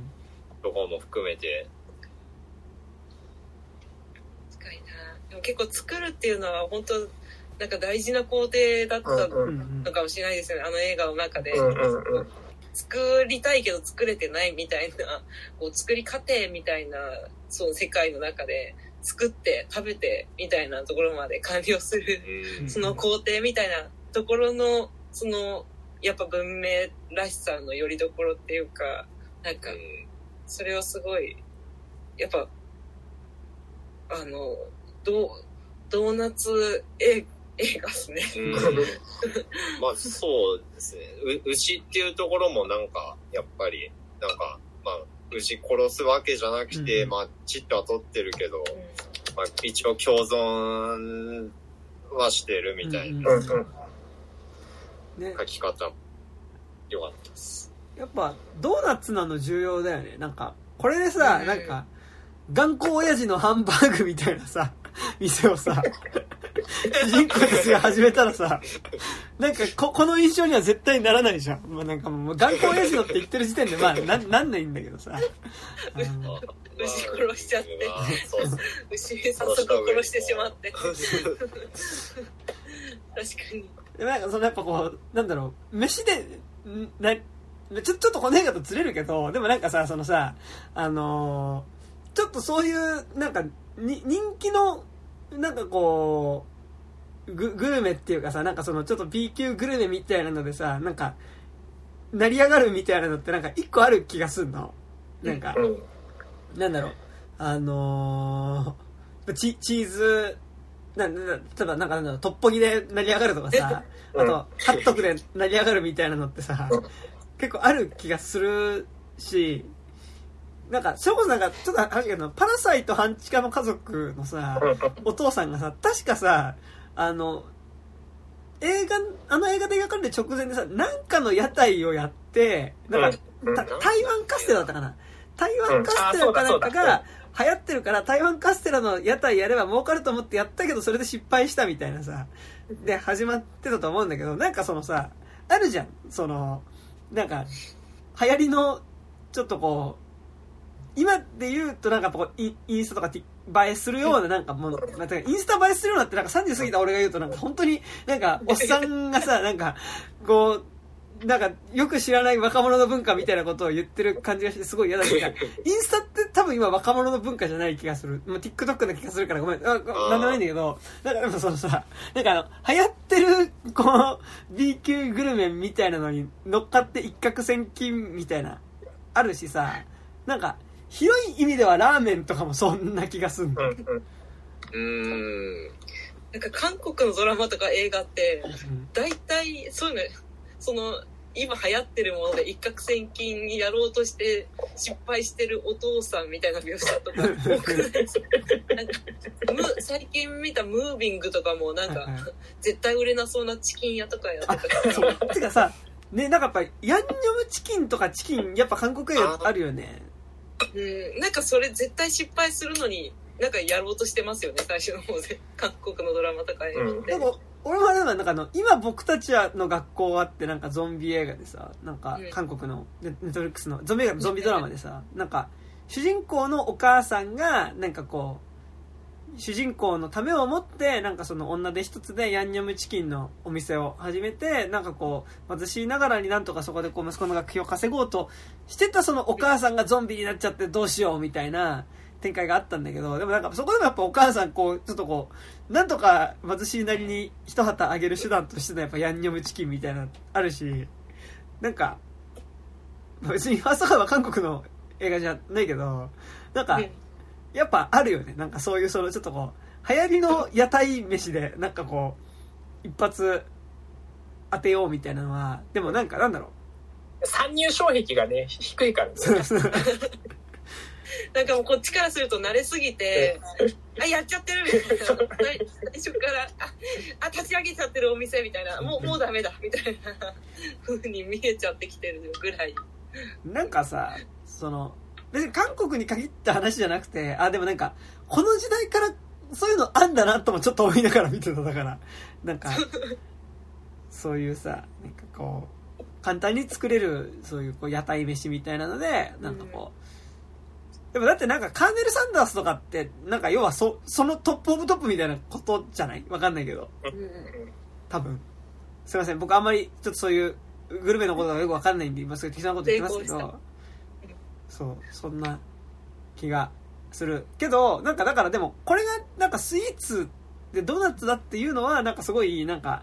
重要な気はしてて、なんかさっきも言ったけど、これなんかこう、頑固親父のハンバーグみたいな、頑固親父の。ハンバーガーみたいなさ、のを始める話のファーストカウだったら、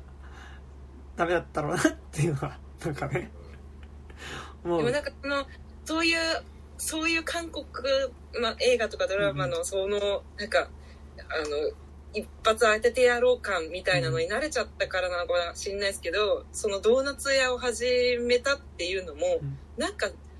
もう、い、その、すぐ終わっちゃいそうあな、うんなんか焦りっていうのが最初からあるようになってた感じがして、これももう一時だけみたいな、セリフでもありましたけど、今すどうせすぐみんな飽きちゃうから、うん。みたいに言ってて、なんかその限、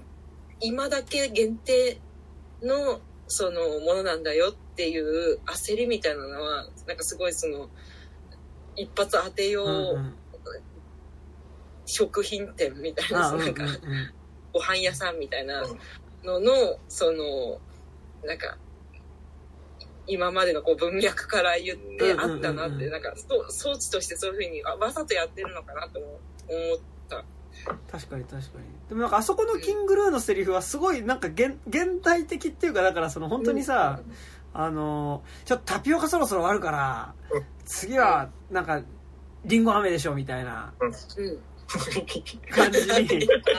え、でもなんか今さ、ちょっとなんか、あれじゃない？いい、いいリンゴ飴流行ってない？なんかああ、の、そうなんだ。やってる。流え行ってるよね？なんかあの、ー、流行ってる流行ってる。リンゴ飴の表面になんかチョコとかさ、なんか、こう、ごてごて乗っかってるリンゴ飴が流行っているらしいということはですね、ちょっと僕もね、最近ちょっと肌で感じているんですけど、でもなんか、リンゴ飴ああいうの売ってる人とかもさ、本当に今作のキングルービーの中にさ、いやなんか今はなんかみんな、あの珍しいから、あの、リンゴ飴リンゴ飴って言ってるけど、こんなん長く続かないから、ちょっといいところで手引かなきゃダメだとかって絶対思ってるはずだし、なんかあの、リンゴ飴屋は、5年後にはない気がする。から、いや絶対ないそう。だからこそそのクッキーがすっごい心込めてドーナツ作ってるっていうのもなんかそのクッキーたらしめているというか、うん。うん絶対こう旗から見ると一一時のもののはずのドーナツをクッキーはもうめちゃくちゃ心込めて、多分一攫ね一攫千金狙うような人たちは、まあ、とりあえずそれこそインスタ映えしとけばいいだろうみたいな風に来ると思うんですけどクッキーはもうこれを食べてくれる人に届けみたいなぐらいの気持ちで大切に作ってるっていうのもすごいキキャラクターとしてなんていうかこうキャラクターを出してるなって思いました。なんか、これ本当この映画でそんな展開には絶対ならないからさ、なんか今から話すことに何の意味もないんだけど、なんかそのさ、このままでも逆にさ、二人がずっとうまくいってたらさ、なんか、どっかでそのお金の面での仲違いとか起きそうだよね。なんかあの、うん方向性の違いがめっちゃありそうじゃん。そのまあ、結局別々の道に行ってそうっすね。ね、なんか、割とちゃんと儲けたいキングルーとさ、うんなんか、もうちょっとなんか、多分、なんか、美味しそうに食べてくれるのがいいかな、みたいなテンションもなんかありそうなクッキーみたいなさ、うんちょっとね、なんか、それは、それは見たくなかったね。まあ、な、それ、ない、ないけど、ないんだけど、そんなものは。ないんだけど、そう。っていう気は、すごい、思いましたね。なんかね。うん。そう。結構その忘れられたものものなんだよっていうそのドーナツ屋もまあきっと忘れられてそのこの物語もやっぱり忘れられて忘れられたところにさっきその KTY さんが言ってたみたいなそのこうそれがこう積み重なってるアメリカのなんていうか道場うんうんうん。みたいな。だから、こう、完全にそれを忘れてる、みんなは今ここにいるけど、それ、その忘れられた物語の中には、その、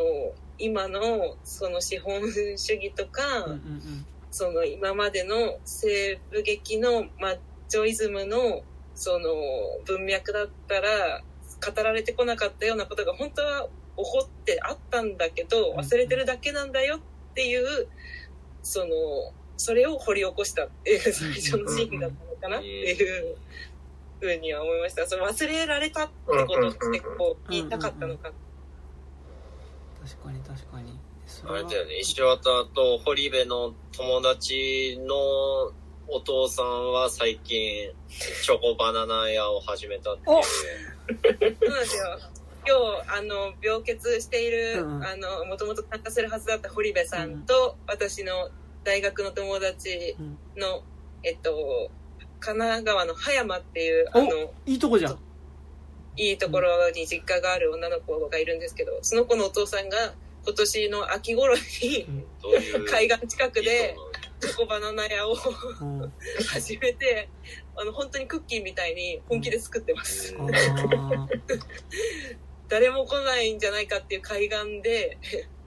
チョコバナナをたあのもう本当にそれを作るための機械をうん多分えかなりの金額で買って導入してーチョコバナナを大量に作ってますすごいね。そういう人もいます。現代にもいますうんいや、いや、現代いっぱいいるでしょ？おバナナもだし。あとなんか、心を込めて作ってるってところがやっぱり、うんあのクッキーと通ずるかなとなんかさ、ちょっとなんか食べ物によってなんかその、マッチョな、や、そういうなんか一攫千金屋台飯とマッチョじゃない一攫千金屋台飯ってあるかなって思ってたけどさ、多分でも、ど、どれもなんか、まあ、今作のドーナツはちょっと違うニュアンス、ニュアンスだった気がするけど、で、なんか、何でやってもさ、スイーツでやろうがさ、スイーツじゃなかろうがさ、なんか一攫千金屋台飯ってやっぱなんか、マッチョではあるよね。なんか、わかんないけど。あの、やってやろうっていう。うんだから、ラ、ラーメンとかはなんか露骨にそれ出るじゃん。なんか、うーん。ラ、ラーメンはなんか出るなってあるけど、なんかでもうん、結局ラーメンじゃなくても屋台飯って割と、なんか、その一攫千金のこう、稼いだろ感っていうのはやっぱあるよね、なんかね。うんうん、まあ、それ言っちゃうと仕事全般そうなっちゃうからね。まあまあね でもなんかそのさ、一攫千金屋台飯ってさ、うんまあそ、それともっとラーメンはちょっと違うのか。でもなんか一攫千金屋台飯ってさ、なんかその、20年以上これをやるって感じじゃないじゃん。なんか、うん、そうね。ううんん。あ、でもわかんない。チョコバナナでやっぱもう今後はずっともうチョコバナナ一本でいくのかな？チョコバナナだけに一本でいくんですか？いや、確かそれは、でも、その、様子から言って本当に、その、心を込めて作ってるのはその、顔、顔がまあ、でも、だから売れるってわけでもない。チョコ、チョコバナナに顔が全部ついてるんですけど、ええ一気に30本ぐらい作ってるんですけど、その一つ一つに顔がついてて、その一つ一つの顔が違うっていう。ああ、でもそれはすごい。すごい。でも確かに、その余裕、うんその、ある程度こう、自分の仕事が落ち着いた人がやっている余裕感みたいな、もの感はある。んですね。なんかあの、あれそう、ま、マネーの虎みたいな感じじゃないってことでしょ？なんかその、ま、ま、マネーの虎とかはあさ。なんかもう、ま、僕はもうチョコバナナだけで行くんですみたいなことをさ、もうこれに人生かけてるんですみたいなことを、あれじゃん、あの、美空ひばりのさ、息子にプレゼンしなきゃいけないわけでしょ？あの、韓韓国風容器は流行ると思うんですよああ、ね。なんか、うん、ね そうですね。マネーの虎とは、もうちょっとそこの、その、そういう、あの、これで俺は財をなすっていうのとは、うんもうまたちょっと違うんですけど、うんうんうん。なんか新宿に最近なんか、えっと、カツ丼茶漬け屋っていうのができて、カツ丼茶漬け？そこすごい並んでたんですけど、はいはい。うんそことかはもう、もうバリバリ一攫千金感出てますね。へえ。でもやっぱ、さ、今、カツ丼茶漬けってなんか、僕がなったんですけど、多分それなんか多分まだだから今、第一波で、今多分波来てるとこだよね、多分ね。そうです。いや、しかも高いんですよ、え、いくらなんですか？え、1600とか高っ いや、確かそんぐらいしてたんで、なんかね、カツ丼茶漬けってなんか聞くとなんかすごい、残り物みたいなね、なんか。うまいか。うん、うまいのかもまだ謎っすけど、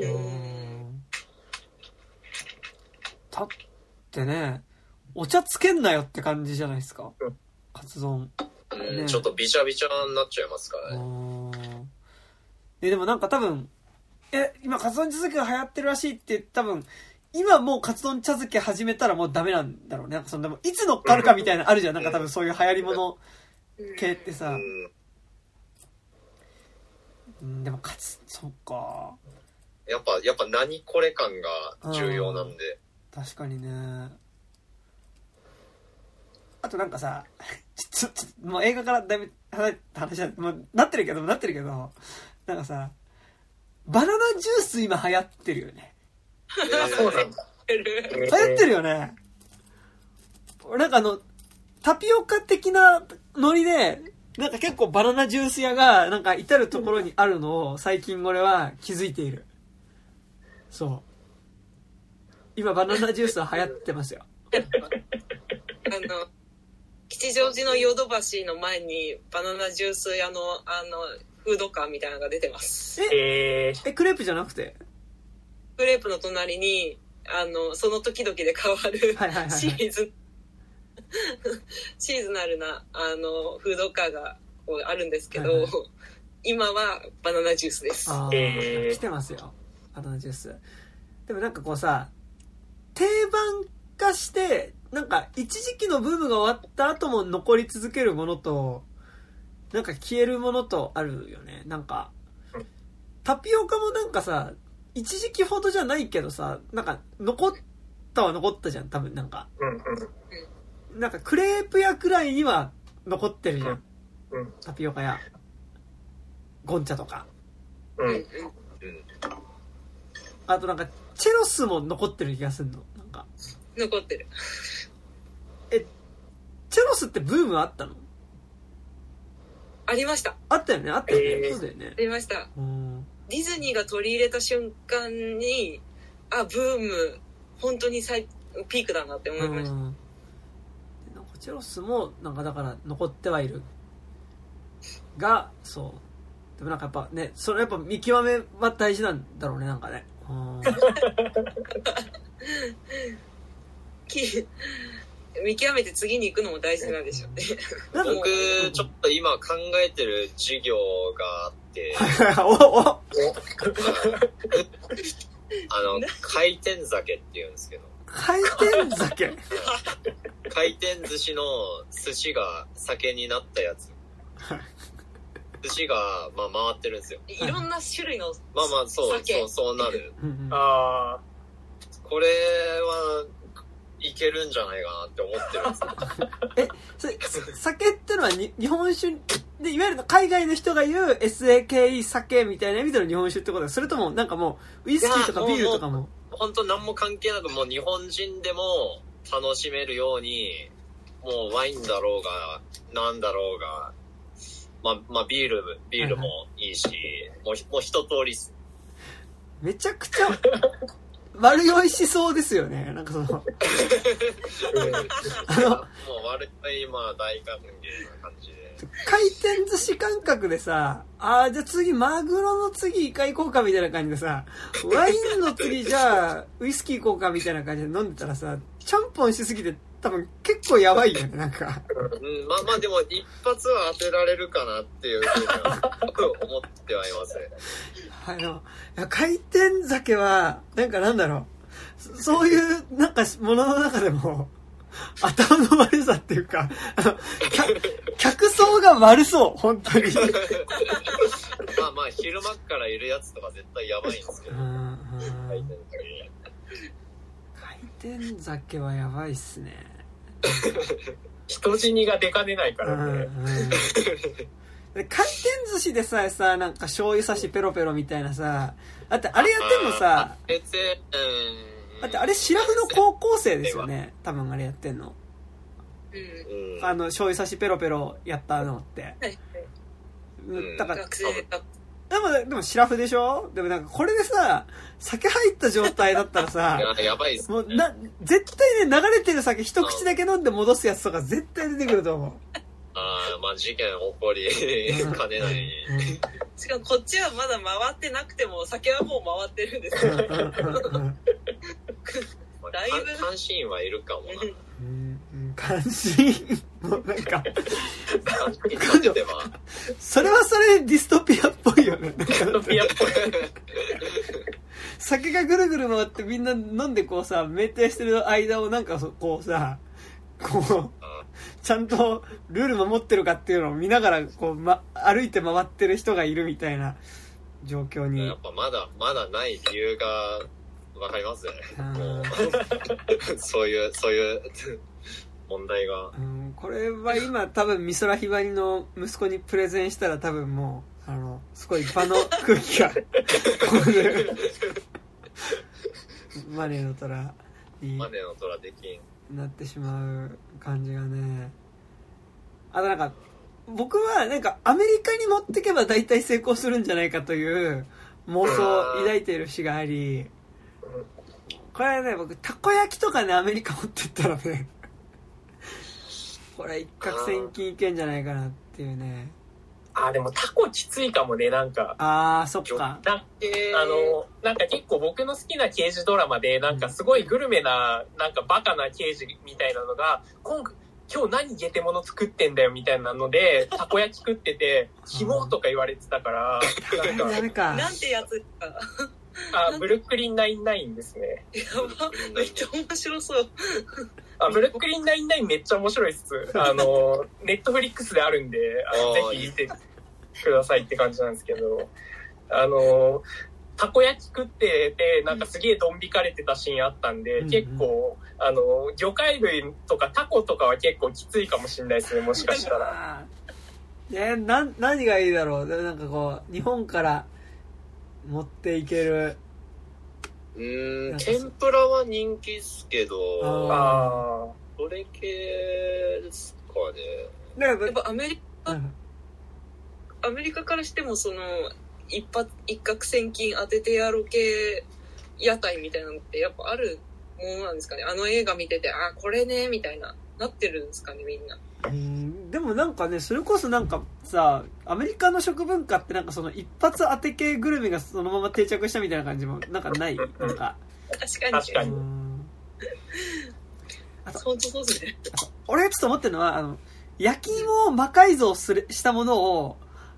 ななんか焼き芋かける何かでこれっていうものをなんか思いつければ俺これ絶対いけると思うんです。でもだからそのカツ丼茶漬け的なさなんかただの多分ただ今焼き芋やってもさ焼き芋や止まりで終わるから。焼き芋になんだろうななんかちょちょチョコ例えばなチョコ焼き芋とかさわかんないけどああ。あ、もうほんとじゃあもう蜂蜜かけるぐらいでも、そそうそうそうそうそうもっとったら、流行る。でも焼き芋ソフトってありますよね。その、ソフトクリームに焼きあ。芋あああはいはいはい。あだだあのそうそうそうもうや焼き芋ソフトあんのか。焼き芋ソフトあるともう結構しんどいななんか。ちょっとなんか、あとさ、おかしいですね。うん。最近さ、あのー焼き芋の芋自体が進化しすぎててさ、別に付け加える要素がさ、あんまなくないですか？なんか。確かにどんどん甘みも増してって。確かにね。ああとさ今俺知ってんだけど今おにぎり流行ってるよね。あそうなんですか？今ね。ああ、なんか、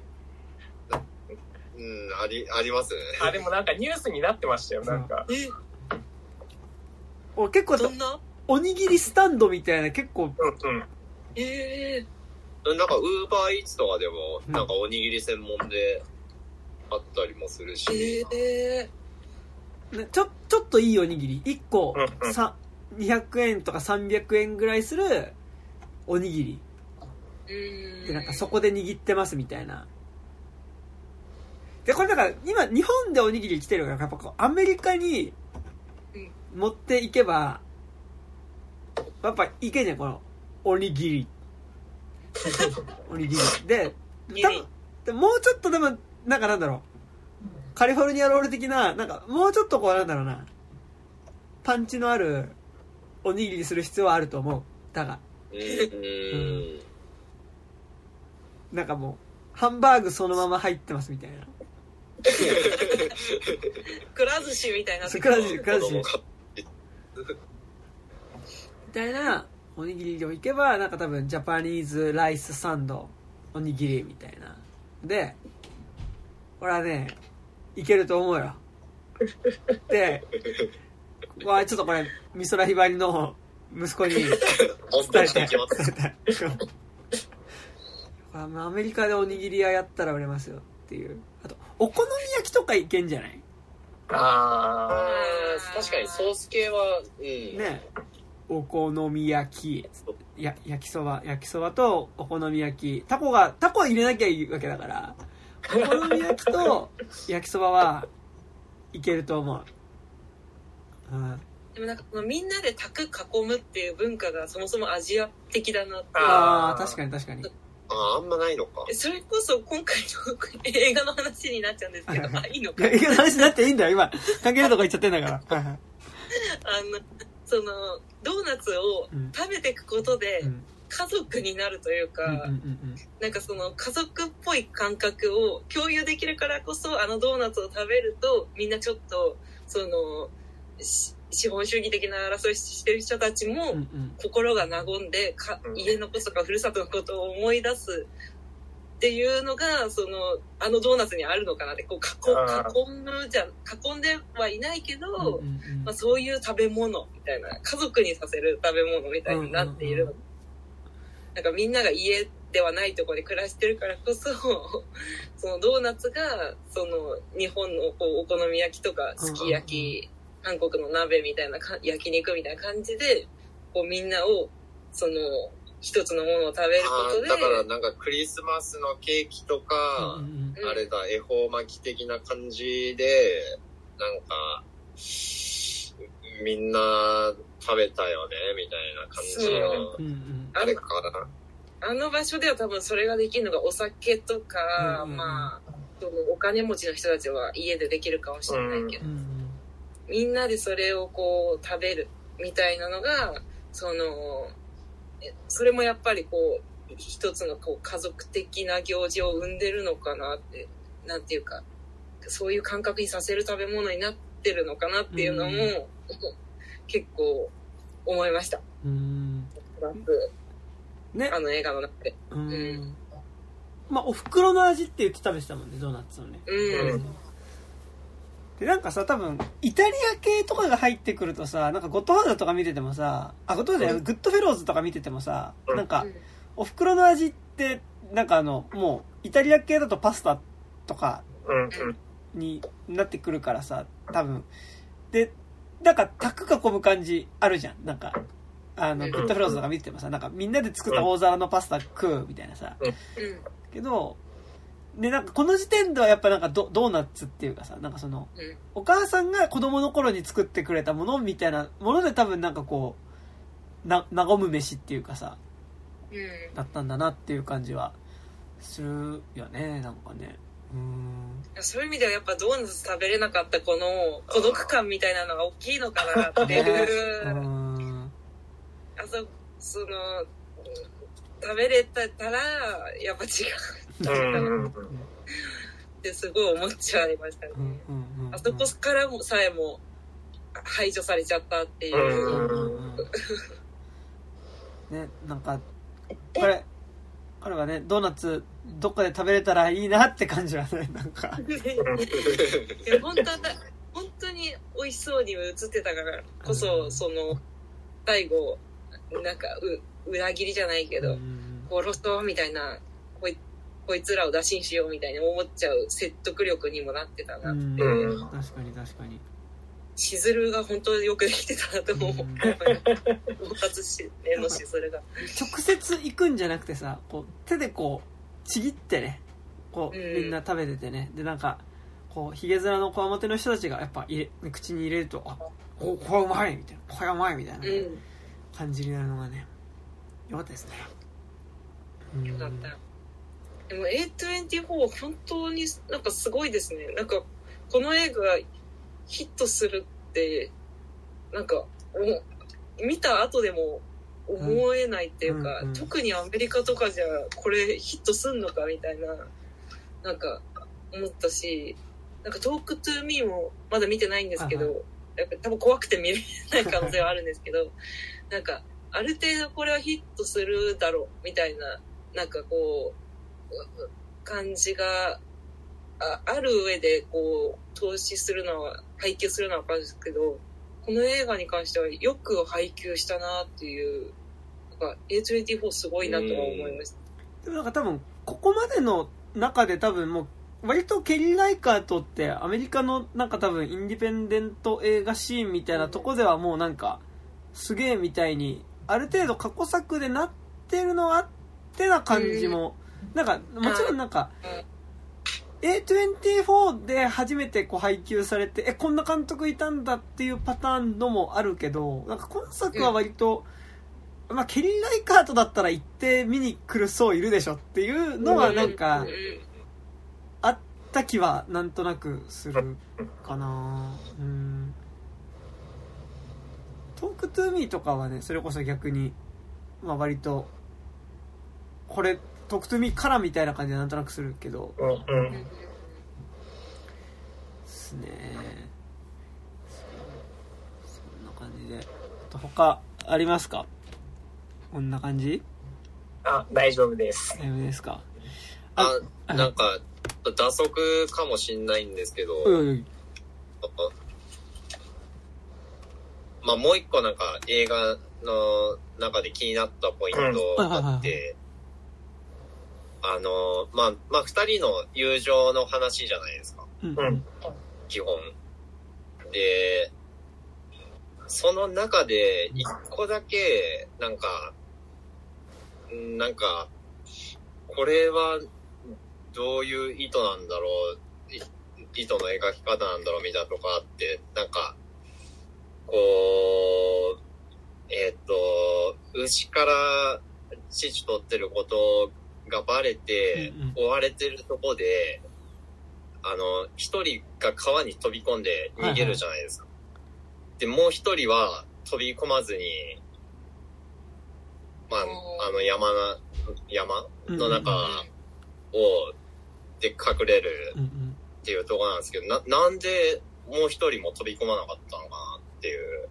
ところが、なんかそこ、まあ友情がもし確かに。あったとしたら、飛び込んでてもいいんじゃないかなっていうところがあって、うんうんうんまあ単に、まあ泳げなかったみたいな話でもいいんですけど、まあそういう描写もないし、なんでだろうなっていうところ。あなんかでも単純に多分なんか脚脚本上なんかあそこで二人一緒に泳いで逃げれちゃうと多分なんかそのまたあそこに戻ってくるっていううんまあまあまあまあ。うんうん展開がっていうのはありそうなのとあとなんかパッと思ったのはなんかあそこでやばいってなったらすぐ飛び込めるのがなんかすごいキングルーだなっていう感じがするしなんかだからこそのなんか生生存能力の高さみたいな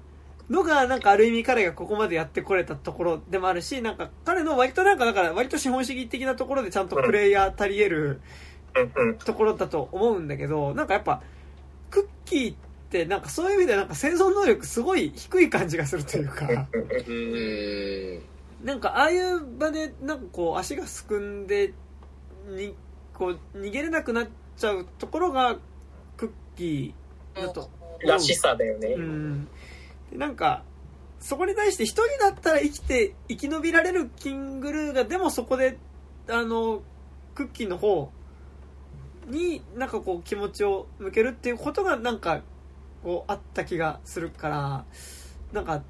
なんとなくクッキーは、まあ、飛び込めないよなっていうのをなんとなく思ったうんのかな、うん。なんか割とこうあやばいってなった時にすぐその場で飛び込める人と飛び込めない人っていうのはなんかいる気がするしなんか自分は意外と飛び込めない気もする。うんうんうん。うんまあそうっすねでも、多分、その、最初に高島さんが言ってたみたいに、うん。象徴的なことにいろいろしたくなかったのかなっていう、うん。最初にこう、その友情だみたいなこう言葉が出てきてはいるけど、その、よくある友情物語じゃなくて、なんかもっと個人、それぞれ各々の生きてる中での、その、こうし、どうしてもこうな、なっちゃう、こうしなきゃいけないみたいなことが、その、二人で一緒にいることにつながっていくみたいな、その友情で、俺とお前は友達だから、みたいなので行動すして友情ができるんじゃなくて、なんかもっとこう、必要でこうなっていった結果友情がある、みたいな、風にしたかったから、その中、友情物語みたいにするんだったら、その書く側の視点だとうん、あそこで一緒に飛び込んだりしたかもしれないけど、そういうとこから友情を描くんじゃなくしたかったから、うん。そこでは飛び込ませなかったのかなっていうのも結構思います。確かに、あそこで飛び込むと街相撲メーター上がっちゃいますもんね。あの、あの一気に男臭くなるというか、うんあの、やっぱ、あの、飛び込むって、なんか映画とかでやっぱ覚悟を決めるシーンでやっぱ飛び込むじゃないですか。だから、やっぱ、あいうことは、やっぱあそこで飛び込むっていうことは、なんかその競争に参入するみたいなこともあると思うから、逆にその飛び込んだ、あのーキングルーの方が、逆に、いや、でも俺違ったわっつって、うん。最後そうん。の、金を取らなくて一緒に死ぬっていうのが、やっぱうん。いいのかなっていうところはありますよね。うん。結構その最後の最後にキングルーンの選択って集約されてるなっていうそこで変化が最後に起きてうん。るうんうん。と思う思う。その友情を選択すうんるっうんていうのは一番最後にだけにあるんじゃうんないか。なうんうんうん。確かにねなんか飛び込んだ後に戻ってくるっていうことってなんかなんか本当に飛び込むっていうものが映画的に持つ意味みたいなのを思うとさ、でも完全にに逃げれてたしねキングルーに関してはね、うんうん。本当クッキーは逆に飛び込めないからこそさなんか変な感じでキングルーは飛び込む意図して飛び込むけどクッキーは転んでさ転がり落ちるっていうさなんか、うん。上から下に落ちるみたいなアクションにしても、なんかこう、うまく意図してそれができるキングルーと、なんか、やっぱそれができずに頭ぶつけちゃうクッキーっていうのはさ、なんか、そこの対比もすごいあったなっていうのはなんか今話して、めっちゃ思ったな、なんか。え、なんかついでに、あの後クッキーが運ばれる家の、なんかあの、おじいちゃんがずっと太極拳みたいなのをやってるのがすごい 印象的でしたね。あれ気になりましたね気になったけどよく分かんなかったですた。あ、あれ、あれ好きだった。で、ちょっとね、夜の間に、まあ、ちょっと、出ようかなと思って出て、コヨーテとか狼がめっちゃいて、やめるみたいな。なんか、すごい良かったですね。うん。でもそういう意味ではあの多分こう太極拳みたいなのもクッキーのためにしてくれてる祈祷みたいなうんうんでなんかでそのそういう意味やっぱりそのインディアンのそういう原住民の人たちはその見ず知らずの人にそういうのを捧げるなんかこう文化があるみたいなところがシーンなのかな。うん。でそこそういうところにこう巡り会えちゃうクッキーは割とそっち側なのかなっていう。うん。でそこを切り捨てて一人で逃げられたはずの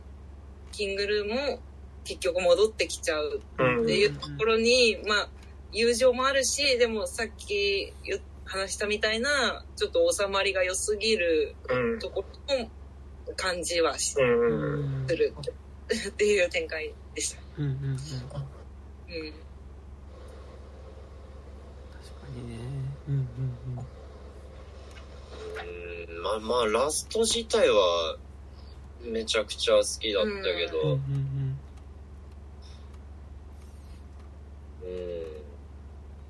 でもすごいこのラジオの収録を通して割とこうな最初はなんでわざわざ西部劇うん。で、あ西西部時代でその、うんこの話なんだろうって思ってたけどなんかこうだからこそやったみたいななんかのは感じました。確かにね。うんうん。この舞台設定でやる友情の話うんうんうんなんかだったんだなっていうのを改めて思いました。やっぱなんか最近の西部劇ってやっぱ結構そういう、なんか、そういう、こういう視点のやつやっぱめちゃくちゃ多いですよね。なんか、うんあよ3年前、4年前ぐらいだっけ？ゴールデンリバーとかもすごい近いですよね。そうね。うんうん。うん。やっぱ、なんか、あれもなんか、黄金をめぐって、なんか、兄弟二人で、みたいうんな で、いかに、その父親から、あの、家父長的な父親からをぶっ殺すかみたいな話だったし、なんかそ、そこから暴力を抜くと、あの、ファーストカウになるみたいな感じがありましたね。確かに確かに。で、なんか多分、その、アメリカの物語として多分西部劇が機能してるところがあるからこそ、なんか多分そこのね、描き。直しだったりちょっとこう、あえて、その、でそれだとなんかあの、あれ、あの人の、えっ、と、ネットフリックスでやってた、あれもそんな感じだったよね。えーっと、あれ。まあ、あんな感じでもないんだけど、あの人、えーっと、カンバーバッチが主演だったやつ。えーああ、えっ、と、ドパワーオブザドッあそう、グ。パワーオブズドッグとかもね、なんか、西部劇描きつつ、なんかやっぱりその、西部の、なんか、荒野の中うん。でい生きる男の強さみたいなものをの中でそそれをこうなんとかマッチョさ持たなきゃっていうふうに持ってる思ってる人のなんか生きづらさみたいなこととかあったしなんかそういう意味ではなんか逆に今そういうこうマッチョっぽいものに対する問い直しみたいな意味ではなんかっていう意味でなんか西部劇使うみたいなのは結構あるね、うん。なんかね作品としてね。ううん。ありますな。うん。うん。という感じですかね。はい。はい。ということでじゃあ以上で、はい。えー終わろうかなというところでございます。あとねあの、まあ、まだもうちょっとファストカーがかかってると思うのでちょっと見に行って帰りにドーナツを食べる。っていうのがね いいんじゃないでしょうか。はい。じゃあ以上で終わりますかね。はい。はい。じゃあ本日お相手は私山田とえー、高島と、メリメリ屋の石渡と、下平でした。ありがとうございました。ありがとうございましたはい、ありがとうございました。